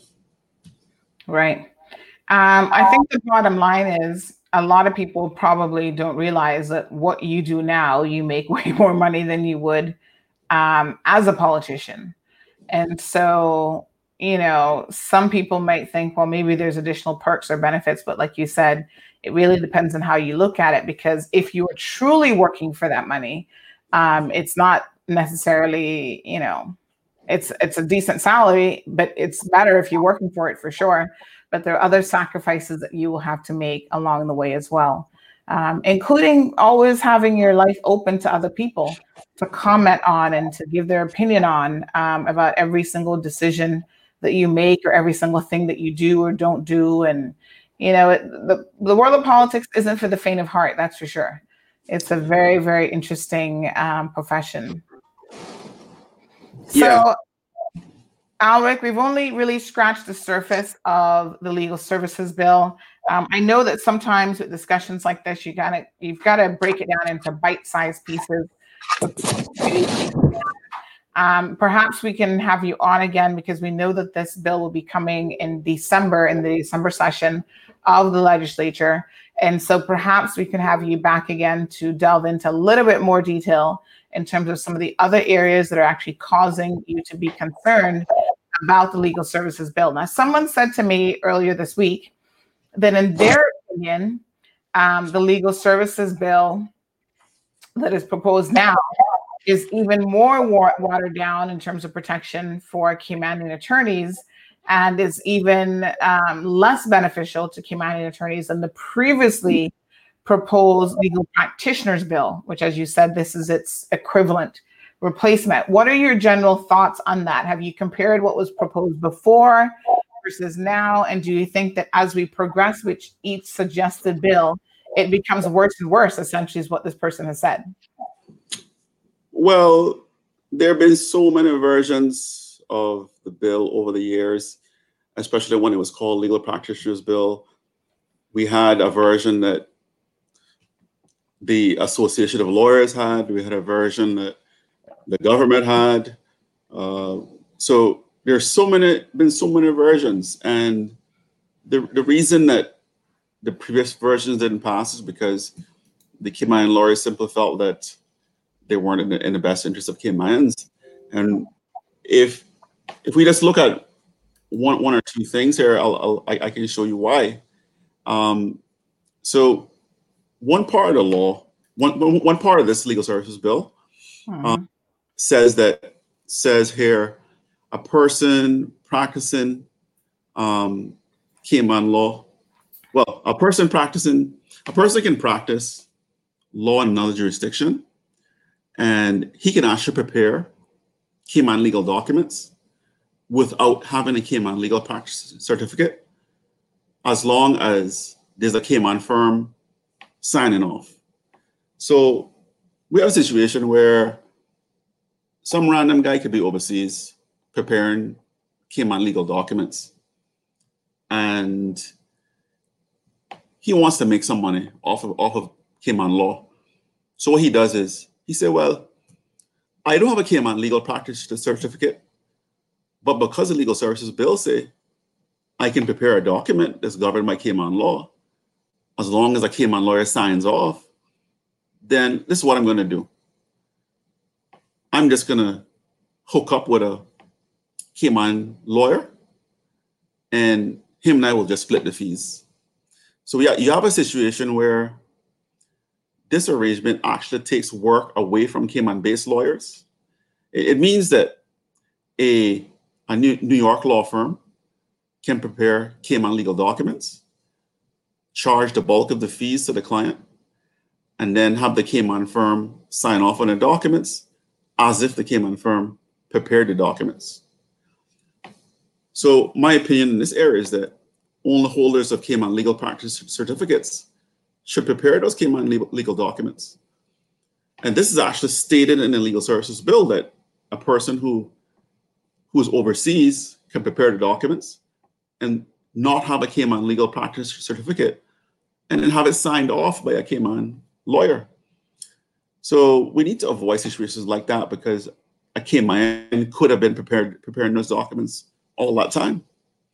Uh, and the next, the, one of the next things that is so controversial is the legal services bill talks about um, a person who, a person, an, an attorney can only practice Cayman law if he holds, if he or she holds a Cayman Islands legal practice certificate. This this is so awkward because if the if the legal services bill is saying now that you have to have a Cayman legal practice certificate to practice Cayman Islands law, why is it that the government has been discussing in previous debates the fact that there are, are persons who are currently practicing Cayman Islands law outside the Cayman Islands without a Cayman legal practice certificate and they're not being punished. So it, it doesn't make sense to me that the legal services bill it, it wants it wants to say that you can't practice Cayman law without a, pro- a legal practice certificate from Cayman. But the fact is is that it's currently happening with no consequence. So, what what is the guarantee that this wording is now placed in the law to say that you can't practice Cayman law without a Cayman practice certificate? If you put that in the law now, what difference does it make? Because we have a culture of no enforcement. So the government has been aware for many years, and they can identify the persons, they can actually point to them. You are practicing Cayman Islands law overseas without a Cayman Islands legal practice certificate. And so these, these are one of the questions that, that we must ask. These people have never paid any fees to the Cayman Islands government. And so the question has to be asked should we be asking those persons to pay a lump sum or a lump sum fine to the Cayman Islands government in order to make up for all those years 10 years, 20 years of practicing Cayman Islands law without a legal practice certificate? So, will the government continue to turn a blind eye to this practice, pass the legal services bill into law, and subsequently issue Cayman Islands legal practice certificates to all these persons who are basically doing a bad act. I say it's a bad act because they're actually practicing Cayman Islands law without a Cayman Islands legal practice certificate.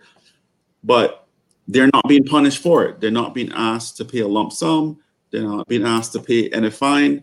What the government proposes to do is to pass the bill in the dark of night on 31st of December when we're not paying attention and to then issue Cayman Islands legal practice certificates to all of these people overseas who are currently practicing without it. It doesn't make sense to me that the government is turning a blind eye to what's actually happening. I suggest that the government request a lump sum be paid to the government to cover the decades of practice of Cayman Islands law by these persons without a Cayman Islands legal practice certificate because they benefited economically for decades practicing Cayman Islands law without a Cayman Islands legal practice certificate. A Caymanian can never do that. A Caymanian never can never practice Cayman law without a Cayman Islands legal practice certificate. So why is it being permitted overseas currently? And why is it that they want to pass the law in the dark of night to make it okay, to make all those bad acts okay. And this has been so controversial, and it's, it's one of the reasons why it was so hard to pass the previous versions of the bill. When we talk about how many Caymanians can be in a certain law firm, this this legal services bill in its current current draft, and I'm sort of reading off of it here, it um, it talks about if you're a sole practitioner, then you must be a Caymanian. But then it goes on to say, if it's a if it's a if it's a big law firm practicing Cayman law, you only need one partner that's Caymanian. Now that's troubling to me because this this whole system needs to be in, at different levels. They, they need to say, for example, they need to say, um, if the if let's say level one is a law firm with five or less attorneys, then what you should say is a law firm with five or less attorneys should have at least one Cayman partner, and at least one of those people should be a profit sharing partner. Mm-hmm. Level two. Now, be, explain to us, um, just in case our listeners don't know the difference between a profit sharing or equitable partner versus a salaried partner. Just explain the difference to us. So, so for most lawyers, the goal is to become a partner. And when you're a partner, you you're you're the the the, the woman or the man who has influence on the direction of the firm over decisions being made or policies being made. So as, as a partner, that that's you know you're you're you're sort of the big dog now. But there are two different types of partners, generally speaking. There's one partner who might make a fixed salary, and he or she is called a salary partner. And so that person could make a million dollars a year, as a, as a fixed salary. However, when you're an equity partner, you share in the profits. So when you think about the money that an equity partner could make in a big firm, what you're talking about is someone who can make a bonus of $10 million in a particular year. So the difference between a solid partner and an equity partner is so great. And the point that we always making is that we don't frequently have Caymanians who become equity partners. We don't have a lot of Caymanians who become equity partners, but we have a lot of foreign lawyers who become Caymanian and become equity partners. And that distinction has to be made because there is no difference between the competitiveness, the level of hard work, the ability to gain clients between a Caymanian and an overseas lawyer. There's really no difference. In my view, the Caymanian is more than capable to do the work that his counterpart, foreign, that his foreign counterpart is doing. I just think that the Cayman lawyers are not being provided with the proper quality of work and they're not being pushed in the way that their their foreign counterpart is being pushed. Now, some some of the firms may argue, you know, we, we spend thousands of dollars every year on training.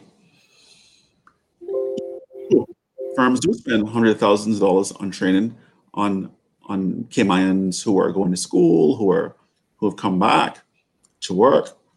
But the issue is is the system that is in place to encourage promotion of those Cayman lawyers. So what, what we find is that the people who are just learning Cayman law and who get the support, who come from overseas, they tend to be pushed into the equity partner position, which is the profit sharing position. Mm-hmm. And I don't see why there should be a difference that's based on nationality. That difference shouldn't be there. Mm-hmm. I don't see why the only time you should become an equity partner and making good money is when you're a foreign lawyer who obtains status and then says that he or she's Caymanian. I think that's a flawed system. I think we need to lower the bases with Caymanians and put energy into them. Tell them that they're worthy, tell them that they have value. And those campaigners also believe they have value to reach the next level and work hard to get to the next level. The ultimate being being a partner, preferably being an equity partner. But what, what I was saying earlier is in terms of a solution, the way the way that this legal service bill is drafted, mm-hmm. it, it's saying that if, if you're a law firm, you're only required to have one Caymanian partner. And my my solution to that is this should be amended to say that we should have different levels. So we should have we can we should consider how many law firm how, how many lawyers are in this law firm. Mm-hmm. What I was saying earlier is if, if you have a level one, five or less attorneys in a law firm, then you can say, okay, at least one of those people has to be Cayman and has to be a partner and has to be a profit sharing partner. At the next level, you could say, what if your law firm had, let's say, six to 20 attorneys? Uh-huh.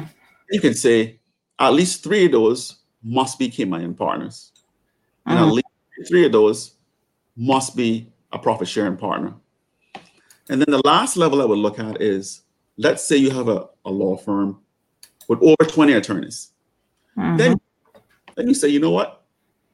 We need to ensure that we have good Cayman represent, represent, representation in these big firms. So, so a firm of 20 or over attorneys, we could say, listen, a third, a one third of those guys should be Cayman partners, and a good percentage of those should be equity partners. Mm-hmm, mm-hmm. In my view, in the absence of these requirements, the law firms will have no incentive to hire, train, or promote Cayman attorneys to salary partner or equity partner. Instead, what the law firms will do, simply hire um, one Cayman attorney, So the, the, the current draft of the bill only, require, only requires one Cayman partner. If that stays in place, what the firms will be tempted to do is to just hire the minimum. They will just hire that one Cayman partner and then hire non-Caymans for the other positions and seek Cayman status for those other positions. So what I'm saying is that unless you have it written into the law, the lawyers won't follow it. And currently, the only requirement they, they have to follow if this passes into law in the current form is only one person has to be Caymanian in the whole firm. So mm. think, let's say you have 300 lawyers in a law firm. Can you imagine only one of them can eat? Just think about it that way. Mm-hmm. You, you have 300 people eating a good meal and one person watching them eat. That, mm-hmm. that's that's what's basically is happening. So, in, in terms of solutions, that's what what I'm proposing as solutions is that we look at the number of lawyers in each firm, and then saying a certain percentage of those lawyers should be Caymanian and not just a regular associate in the firm, but also a partner in the firm, being a salary partner or a profit sharing partner. This okay. So, sorry, Alric. Um, let's just have a look at um, some of the comments here. So Cindy says Caymanians are being blocked from opportunities and um, are being left out for too long. It's time that we take a stand and let our voices be heard. What would you uh, respond to Cindy with? Um, like I say, part of part of the problem is is the system is, in place. We can challenge the system that's in place. For example, the system that's being put in place by the Legal Services Bill. We can challenge this by commenting and making sure our comments are included. Right now is a period for comments on Legal Services Bill before it goes to the House. So the public can now make comments on the bill to ensure that there are provisions in there where Caymanians are protected. That's the first step. The second step is ensuring that you have policymakers in this government that are willing, have the will to actually enforce the law. So there, there are two steps. You participate to ensure you have the proper provisions in the law, and then you ensure that you elect the people that have a backbone that will stand up to special interests, that will say no to special interests and consider the interests of our Caymanians. Mm-hmm. Wow, I think that second one, obviously, come May the 26th, is where people need to make sure that they're voting correctly. So Cindy goes on to say that they turn a blind eye to the bigger crimes, but see to it that youths are held down in a corner. Hams is in agreement with that. Um, Flashpoint, I am not ignoring your comment, but I think that's a whole other show, so we'll get to that in a second. Um, Hams also says, I remember I was blocked for years due to my police record because Caymanians have um, things where most of them don't forgive or, or is willing um, to give second chances. Up to today, I have to give thanks to Mr. Garth Arch. He always believed in me. So um, again, Hans makes the point that even a minor infraction on your um, good record or you know on your record you've gotten a little situation had to go to court and you've got a conviction that can trail you for many many years. Um, we have run out of time for this morning's show. As you guys know the program is from 7.30 until 9.30 monday to friday and then on tuesdays and thursday evenings we have a one hour segment from 7 to 8 p.m i want to thank all of you for tuning in this morning. Flashpoint wants you to speak about educational services in the Cayman Islands. So, Alric, perhaps you can put that on the agenda for next week, where we can delve into some of the issues and concerns about the educational system here.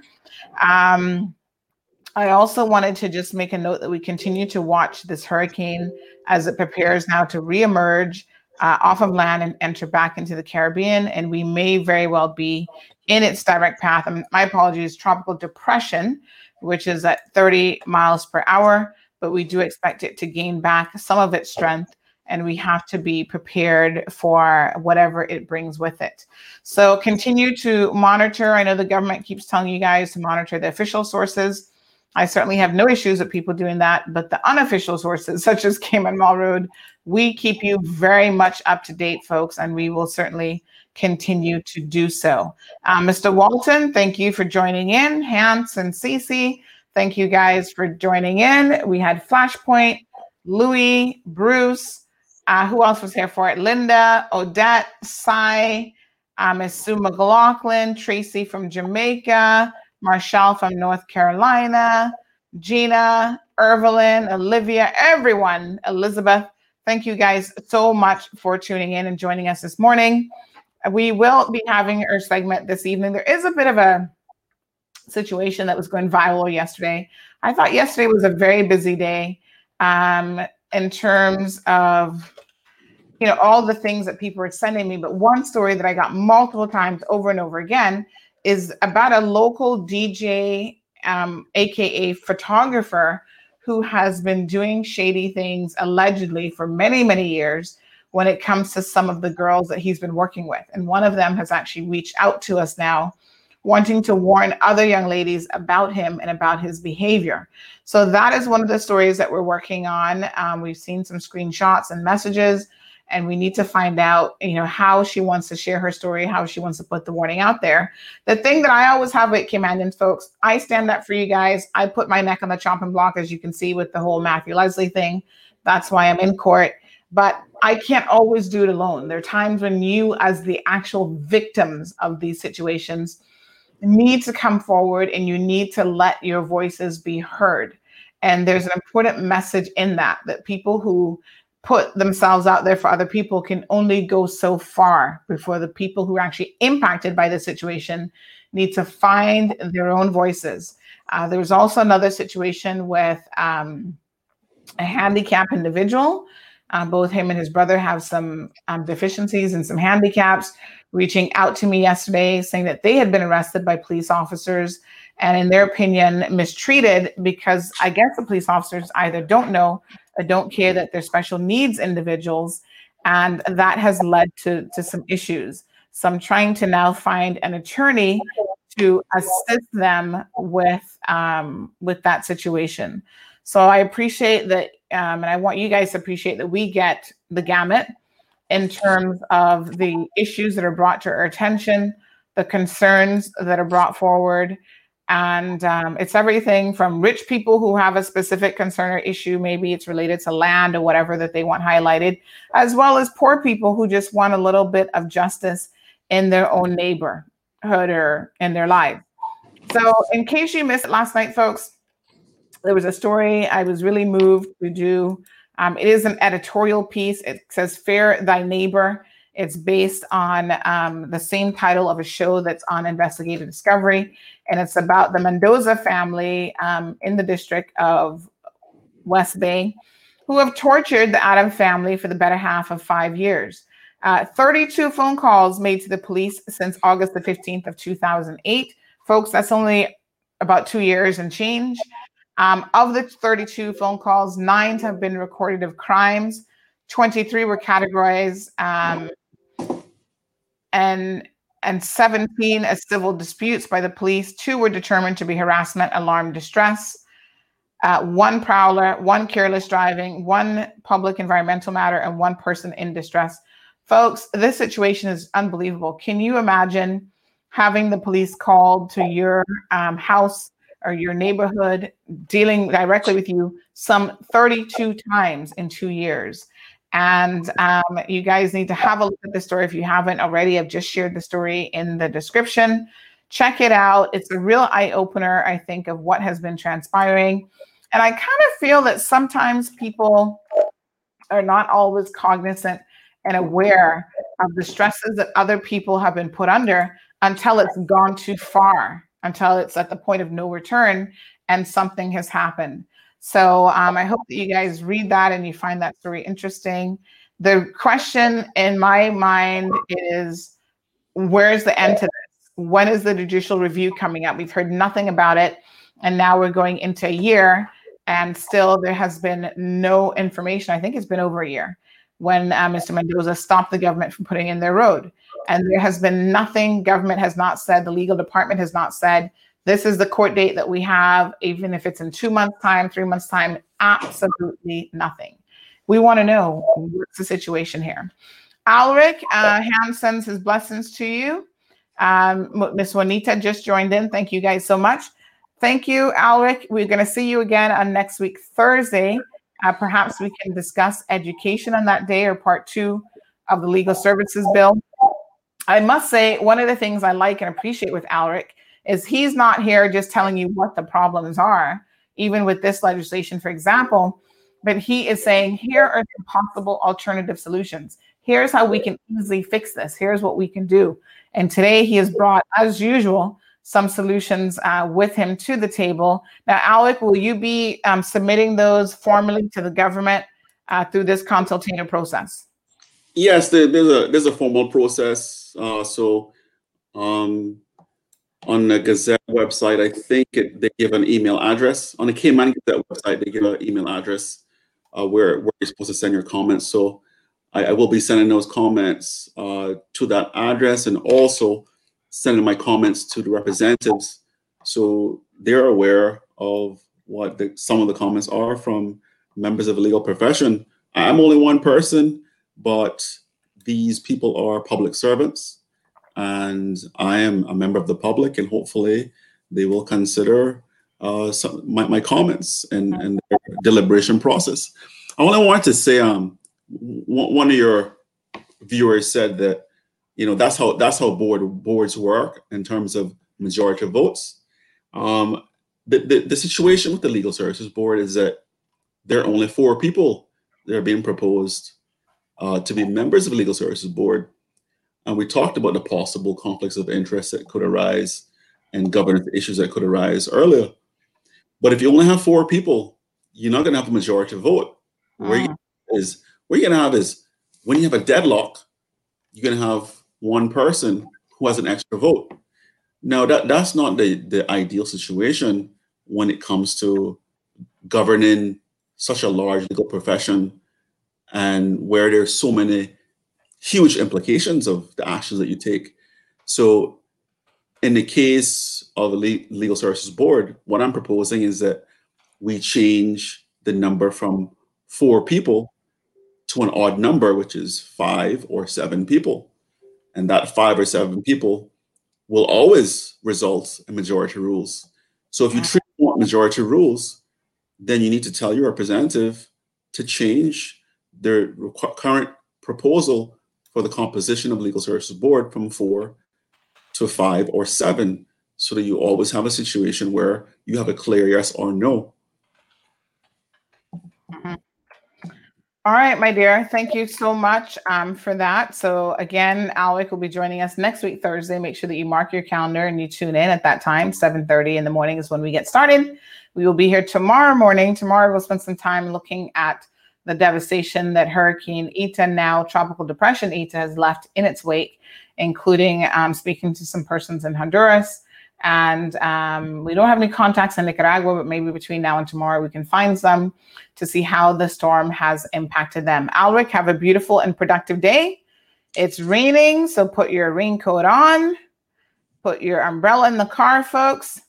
And um, we will certainly be seeing all of you here this evening at 7 p.m., God's willing. Have a super, super safe day, folks, and um, be blessed as always.